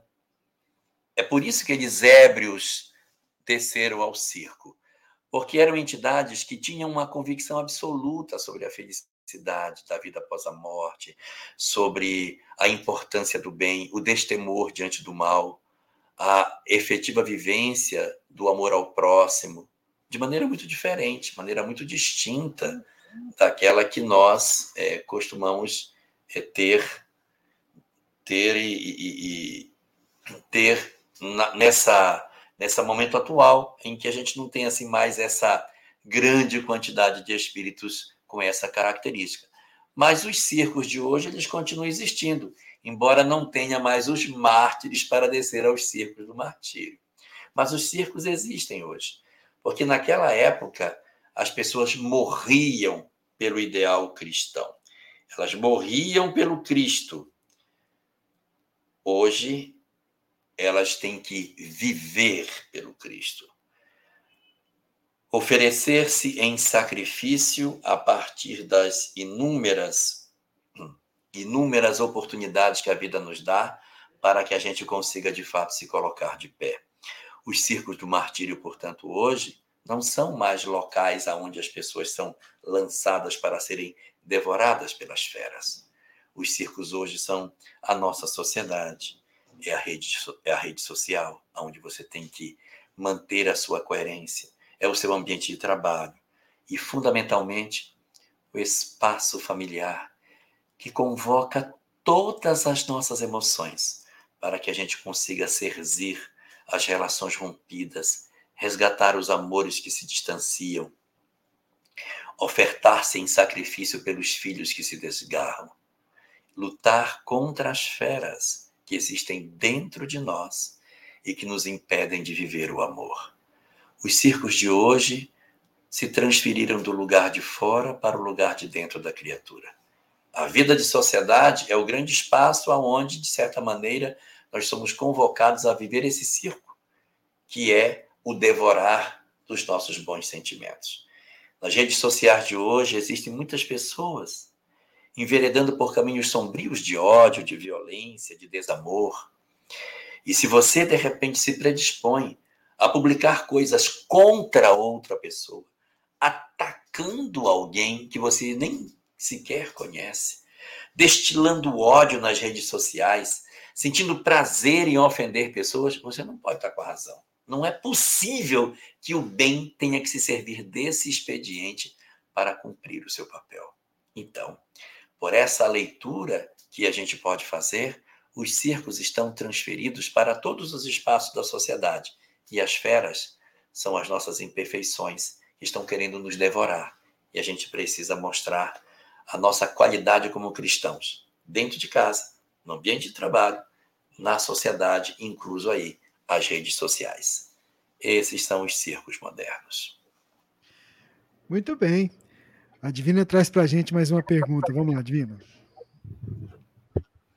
A próxima pergunta é a de, da Sandra Regina, é de Calcaia, Ceará. Jorge, haveria uma explicação espiritual para termos, no momento, Está ouvindo?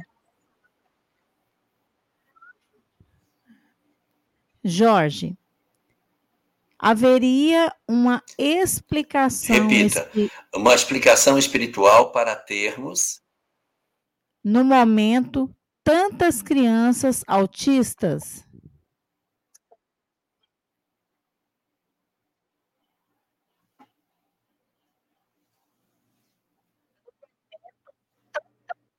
Conseguiu ouvir? Olha, existem algumas obras mais recentes que têm sido publicadas. Consegui. É, existem algumas obras que têm sido publicadas recentemente sobre a questão do autismo. Essas obras elas vêm levantando hipóteses do que, que pode estar acontecendo nesse cenário. Mas são hipóteses, a gente não tem ainda uma posição fechada da doutrina espírita sobre ela espíritos diversos vêm apresentando suas considerações. Nós encontramos no livro Loucura e Obsessão uma análise sobre a questão da esquizofrenia e do autismo, em que ele apresenta ali uma relação de todas essas coisas, né? Que, que podem interferir nas nossas vidas. Mas é muito importante a gente não colocar todos os fenômenos do espectro autista dentro de um mesmo saco, porque eles pertencem a complexas histórias distintas. Nós temos determinados graus de autismo, desde o mais severo até o mais, até o mais brando, que evidentemente promanam de, de origens distintas. E nós chamamos tudo de autismo, tudo como transtorno do espectro autista, chamado TEA. Então, essas experiências bastante elásticas, elas possuem causas distintas. O que está acontecendo mais recentemente é que nós estamos aprimorando também os nossos diagnósticos. Antes as pessoas não eram assim diagnosticadas. Agora nós conseguimos ter muito mais nitidez pelo fato da inclusão na escola, a gente tem que colocar todo mundo do lado de dentro. E aí eu dou um dado do IBGE para nós.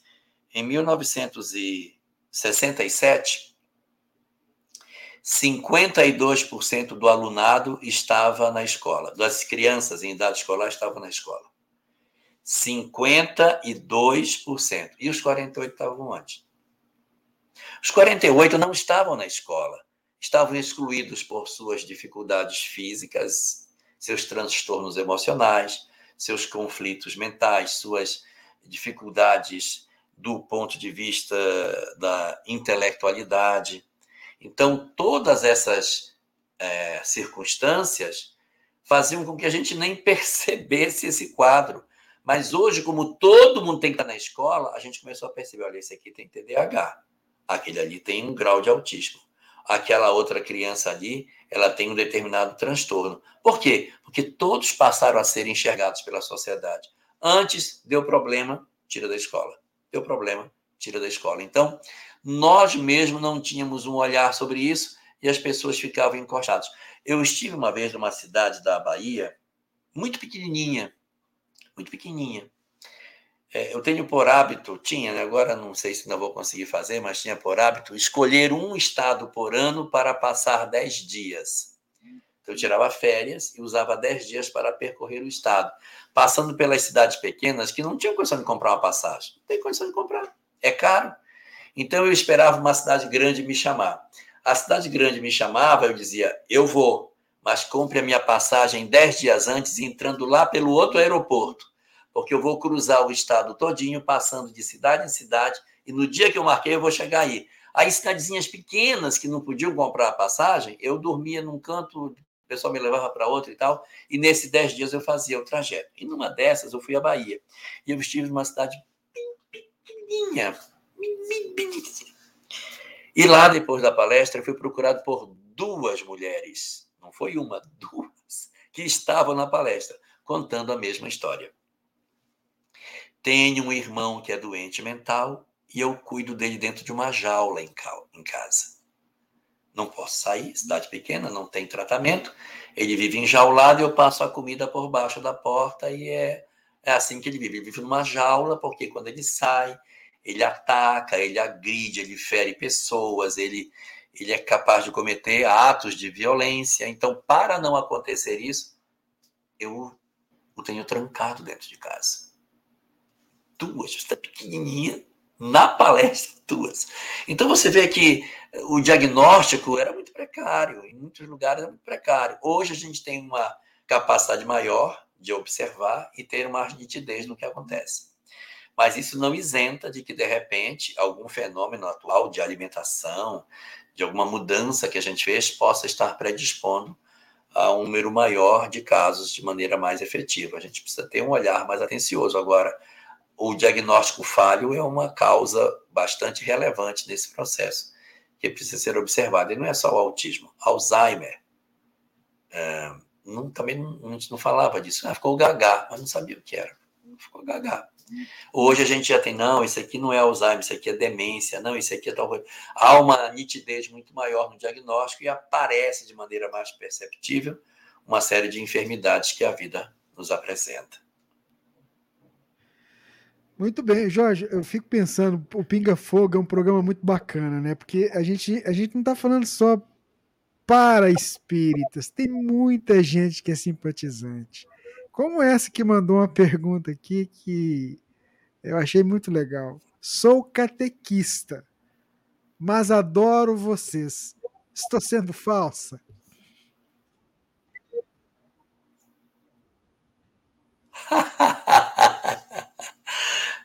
Olha só, deixa eu dizer uma coisa para você. É, não, eu acho que a gente enriquece muito as nossas vidas com outras visões. E já que você é catequista, deixa eu dizer uma coisa para você. Eu adoro as falas do, Fábio, do padre Fábio de Mello. Eu adoro as visões que ele tem. E algumas coisas que eu falo, eu me inspiro no que ele diz. As pessoas mandam para mim digo, essa dá para aproveitar, que essa é muito boa. Então eu pego algumas coisas, algumas sacadas que ele tem, algumas reflexões, e eu trago para cá, porque ilustra o nosso conhecimento. Nós somos todos irmãos. Então, é, os conhecimentos morais dá para você levar. Os conhecimentos morais dá para você levar para a catequese. Por que não? Morais, eu disse. Mas se você está dentro de uma instituição católica, não seria de bom alvitre você levar os, os conteúdos de reencarnação? De seus, você vai entrar em rota de colisão com a instituição. Mas é, a parte moral, do amor ao próximo, da paciência com o outro, da gente perdoar as pessoas, de não desistir do outro, de insistir um tanto mais, de procurar se transformar, isso dá para colocar. Que isso aqui não é, na verdade, uh, um conteúdo que está na essência dos princípios espíritas, está nos princípios morais, que são em tudo semelhante aos princípios cristãos. O próprio Kardec diz que, em termos morais, o Espiritismo não trouxe nada de acréscimo em relação a que Jesus dizia. Então, qual a vantagem da moral espírita? A moral espírita é a moral cristã. Mas qual é a vantagem? É que o Cristo disse o que fazer e o Espiritismo disse por que fazer. Saber o que fazer é bom, mas saber por que fazer é essencial para dar motivação a sermos bons. Mas seja muito bem-vinda. Isso, um abraço. Você é muito bem-vinda. Ela deixou o nome? A Márcia Barros.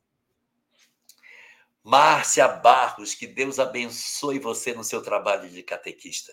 Que você faça um trabalho maravilhoso, cheio de amor, cheio de amor, sem que você precise, é, de repente, ter que se transformar em alguma coisa para fazer o trabalho que você faz. Se você gosta da catequese, faça, mas faça com todo o coração, com tudo de bom. E que Deus abençoe você e o local onde você trabalha com os seus meninos. Que Deus proteja você nesse propósito. Muito bem, a Divina traz mais uma pergunta, Jorge. É, o nosso amigo Rui Novaes, ele traz uma pergunta muito interessante para nós, né? Às vezes a gente não dá valor a esses sentimentos que nós temos pelos nossos queridos animais, que são os, os nossos animaizinhos de estimação, né? E ele traz algo aqui muito interessante. Meu amigo coelho desencarnou faz uma semana. Eu o tratava como um amigo humano. Esse é coelho é letra minúscula, né? É. É, é possível que ele permaneça aqui em casa por algum tempo? A literatura espírita, mais especificamente a obra básica, diz que o animal ele não possui karma. Não tem culpa. O leão quando ele desencarna, ele fica, meu Deus, eu comi uma zebra, meu Deus, eu matei a zebra, pulei no pescoço dela, bebi o sangue dela, meu Deus, eu sou um leão mau. O leão não faz esse tipo de raciocínio. Então ele não sente culpa. Se ele não sente culpa, ele não possui processos expiatórios, qual a necessidade da permanência do animal no mundo espiritual? Então, a obra de Kardec diz que o animal ele reencarna quase que imediatamente pela diz que expirar, expiar alguma coisa. Então, é, pela leitura da obra básica, é, o coelho, o amigo coelho, já teria evidentemente reencarnado. Mas a obra do André Luiz conta para gente e eu vou chutar aqui o capítulo, mas eu acho que é o capítulo 42. Ele fala no mesmo capítulo de três animais diferentes. Um animal que parece um cachorro, um mastim, um que parece um muar, um burro, e um que parece com um ibis, que é uma, um pássaro que come cobra. Então ele comenta que a expedição dos samaritanos sai para fazer resgate e tem esses três animais. Mas como é que tem animal? Se o animal não fica no mundo espiritual, para que esse animal está lá, pelo amor de Deus? Então veja, o animal ele não tem por que ficar no mundo espiritual, por quê? Porque não tem karma. Mas observe que eles estão usando esses animais a serviço de alguma coisa. Então, de repente, como tem um propósito para o uso desses animais, eles estão ali permanecendo por um propósito. Mas porque tem um propósito. Uma mosca que desencarna vai fazer o que no mundo espiritual? Não tem, não tem o que fazer. Então, bota logo para reencarnar esse trem. O meu mosquitinho que sentou no meu teclado, coitadinho. Ele não tem o que fazer, bota para rodar. Bota para rodar, vai fazer o quê? Não vai dar para aproveitar esse cara. Mas, de repente, animais mais inteligentes que podem servir a algum propósito no bem, de repente, os mentores podem se servir deles. O Chico comentava da presença de alguns cachorros que ele tinha tido, que depois da desencarnação ele os via dentro de casa por um tempo. Então a gente vai perceber o seguinte, que esse fenômeno da da tomada instantânea dos animais logo após a sua desencarnação, ela, ele vai se dar em função da circunstância geral da desnecessidade de permanência. Mas quando uma motivação ocorre em que um determinado animal ele tem uma tendência de permanência, então a obra de André Luiz e as falas do Chico nos levam a perceber que eles sim podem permanecer por um tempo, mas tem que ter um propósito para isso. E o coroamento de toda essa questão vai aparecer na obra Evolução em Dois Mundos, em que ele vai dizer que os espíritos, os animais desencarnam, passam por um processo de mutação no mundo espiritual para reencarnarem em seguida para impulsionar a evolução das espécies. Então não dá para ser instantaneamente. Desencarna e reencarna tem que desencarnar, ficar no mundo espiritual, trabalhando genética para voltar e impulsionar as raças posteriores. Então, esse fator também deve ser considerado. Com relação ao seu coelho, em particular, é possível que esteja? É possível, mas tem que ter um propósito para isso. Se ele não estiver trabalhando, se ele não estiver num processo de aproveitamento para é, a sua a, a mutação da própria espécie, é bem provável que os vínculos de afeto, ainda que nos prendam por um tempo, se desfaçam para que ele tome o seu caminho de seguir. Vai ficar por um tempo? Talvez fique. É muito pouco. Se ele não tiver um propósito maior para ficar. Não ficaria simplesmente por apego. Pode até ficar por um períodozinho pequeno e depois reaproveitado na reencarnação. É, muito bem, Jorge.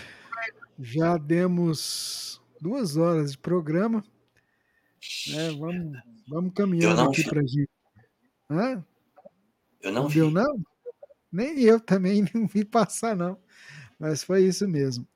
Olha, na próximo, no próximo programa, a gente queria que vocês nos lembrassem, está anotado aqui, porque a gente teve aquele probleminha com o áudio, né, e o vídeo, quando você falava do estágio mineral, vegetal, até chegar no nominal.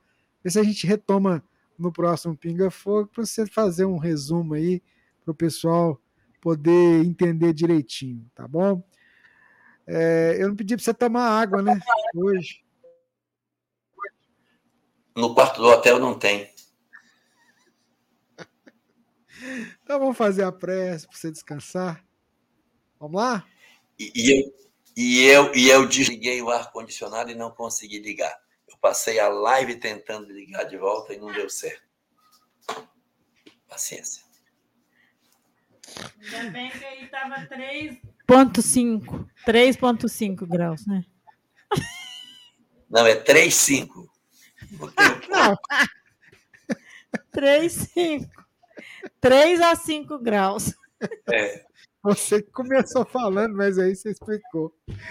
Ah, gente, eu queria agradecer demais. Enquanto o Jorge prepara para fazer a prece, queria agradecer aos nossos parceiros, os nossos amigos que ajudam a gente a fazer o programa, fazer com que ele chegue aí para vários lugares no Brasil e do mundo, inclusive você que está nos acompanhando aí, não importa qual canal, é, dê um joinha aí, dê uma curtida aí que você ajuda a gente a propagar. Então, nosso abraço aos amigos que estão com a gente na FEB TV, na Rede Amigo Espírita, na TV7, na Web Rádio Amigo Espiritual, pessoal do Espiritismo.net, Portal da Luz, TV CK, os amigos da Ediluz, pessoal do IDEAC, o pessoal do Seara de Deus, o nosso carinho e a nossa gratidão por somarmos.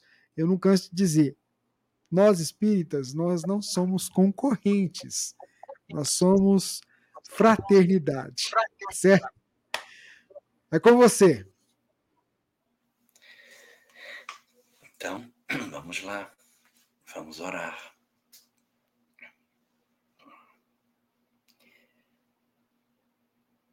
Senhor dos nossos corações, nossas vidas repousam em tuas mãos.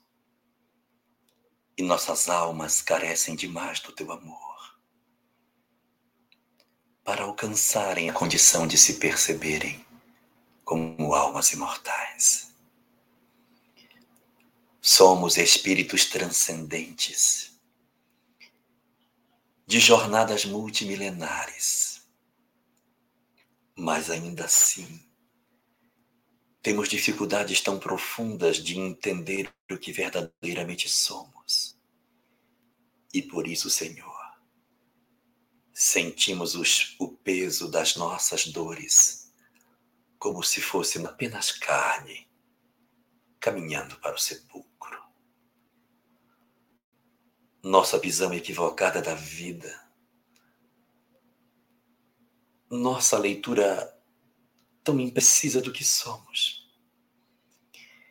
tem transformado as nossas existências num desfiar de dores e de tristezas, de sensação de abandono e de angústias nas nossas almas.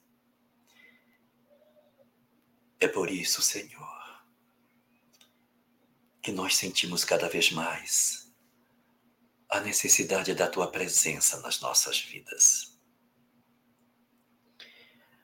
A necessidade de nos sentirmos teus filhos e de que é o teu amor que rege as nossas vidas. Que somos almas verdadeiramente imortais e que tu, Senhor, construtor das estrelas do universo, edificador da vida pequenina e da vida grande, que fizeste os nossos corpos surgirem de uma única célula que não conseguimos entender,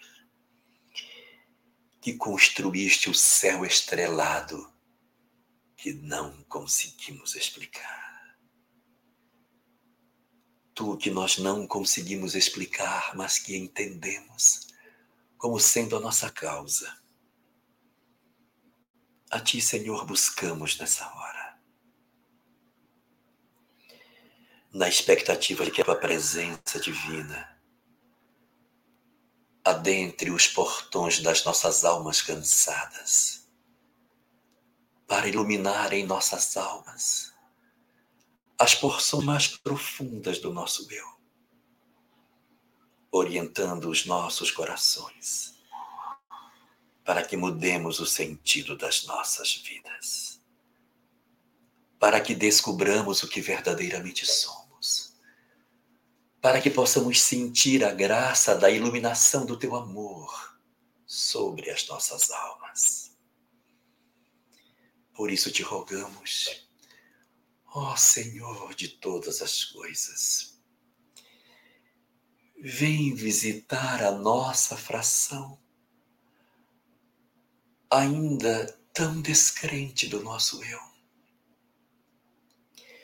para que consigamos quebrar essas algemas infelizes com as quais nós mesmos nos prendemos e que está nos impedindo de sermos felizes.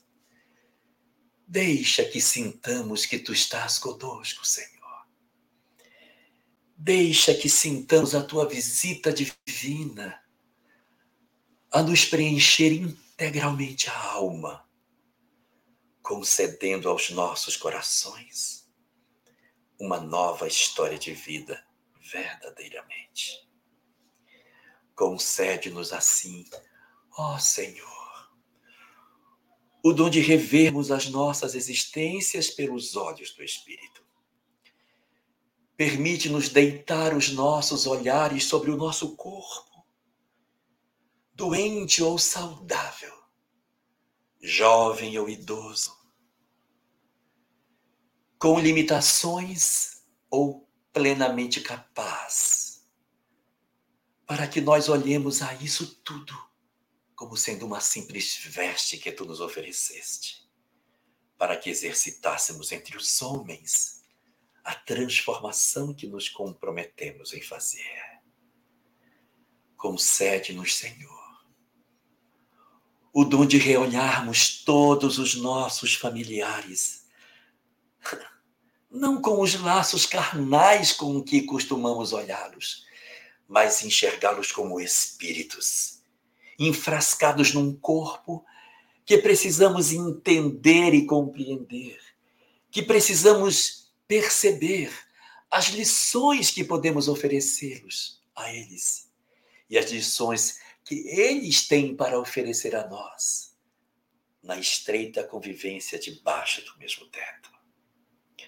Concede-nos assim a libertação espiritual de podermos nos ver como almas imortais, sim, iluminados pelo teu amor, compreendendo o que é o nosso corpo, o que é nossa família, o que é o nosso existir, para que nós nos sintamos banhados por essa luz indescritível que revigora o nosso eu, que nos fortalece nas nossas horas de crise, que injeta ânimo nas nossas almas para que tenhamos força para prosseguir adiante, ainda que por entre lágrimas, ainda que por entre as nossas limitações e doenças, ainda que participando de um lar em desalinho, ainda que tentando juntar os cacos das nossas vidas, relembrar sempre cada vez mais. É só uma fase, vai passar eu sou alma transcendente. Eu sou espírito imortal. As circunstâncias de meu corpo, das condições materiais que vivo, das minhas realidades do ponto de vista familiar, todas são lições que eu preciso aprender. Deixa-me assim, ó Senhor da vida, aproveitar as lições que tu me concedes, aproveitar as oportunidades que tu me dás para que eu faça uma história nova. Bendita mensagem consoladora do Espiritismo, que ressignificou todas as instâncias da minha vida, que reapresentou para mim tudo no que eu me movimento, me oferecendo o dom divino de me perceber como teu filho. Ó oh, Senhor, concede-me assim o dom de repousar nos teus braços o dom de me sentir guardado por ti nas minhas horas difíceis e ter a certeza de que estou aqui apenas para aprender a ser bom, para desenvolver a minha intelectualidade e para que eu consiga me reconectar a ti e me perceber como teu filho querido, que tu amas incondicionalmente, apesar das minhas fragilidades apesar do lodo, do, do diamante lançado no lodo, deixa-me sentir-me como tua tenra criança nos teus braços guardado. E é assim, Senhor, na serenidade que me é concedida, pela certeza de que tu me acompanhas e que me proteges, eu me confio integralmente aos teus cuidados e te peço que tu abençoes não somente a mim, mas a humanidade inteira deitando o teu amor e a tua misericórdia pelas almas que mais padecem. Estende o teu amor sobre a terra que soluça. Assiste todas as mães que se angustiam por seus filhos que partiram. E dá a todos nós, Senhor, a serenidade de espírito, para que sintamos que a tua presença invade os nossos corações inunda as nossas almas e nos dá a garantia de estarmos agasalhados na tua infinita paz.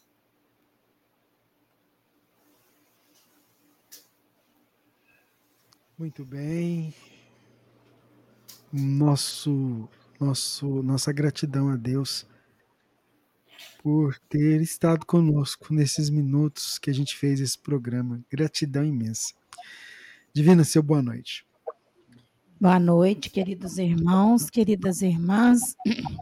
Para a gente foi uma alegria, né, participar aqui com todos vocês, aprendendo também juntos. Você, Jorge, seu boa noite. Uma boa noite para todos nós. Que tenhamos uma semana de muitas reflexões e de muito aprendizado. Que a gente aproveite as lições que a vida vai nos trazer essa semana.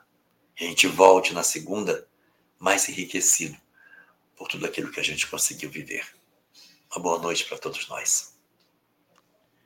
E eu queria dizer para você que está aí, ó, não desista, persista. A gente tá juntinho, bem mineirinho, para vencer, para chegar no final dessa caminhada, viu? Vamos junto. Fiquem todos em paz. Gratidão. Vocês que estão aí são a razão da gente estar tá aqui, tá? A gente faz isso aqui, faz no hotel, faz, em, faz se vira nos 30 para compartilhar, porque é, a gente se reabastece de energia, tá bom? E passe essa coisa boa para as pessoas, se transforme, seja uma pessoa melhor, porque isso vai te dando força, tá bom? Tchau, tchau, gente. Fique com Deus. Muita paz. Semana que vem, se Deus permitir, a gente está aqui se Deus permitir. Muita paz. O que aconteceu? Amanhã tem Jorge Elahá, não tem Álvaro Moderai. Tem. Isso aqui, ó. De Moisés, a, de Moisés a Kardec. Isso Mais um mesmo, trecho aqui. do Levi. O fogo espiritual. Então tá aí, ó. Já fica o convite para você acompanhar com a gente aqui no YouTube da Web Rádio Fraternidade. Muita paz para todo mundo. Fica com Deus. Tchau. Esteja sempre em contato com o bem. No site e no aplicativo da Web Rádio Fraternidade, você encontra orações diárias, palestras e estudos que te sintonizarão com os ensinos do Cristo. Para acessá-los, basta entrar no site www.radiofraternidade.com.br ou baixar o aplicativo da Rádio Fraternidade. Nesse, você pode ouvir a rádio em tempo real ou acessar o nosso acervo, Web Rádio Fraternidade, a emissora do bem na internet. Foi mais uma transmissão ao vivo da Web Rádio Fraternidade, a emissora do bem na internet. Web Radio Fraternidad, uma emissora del bien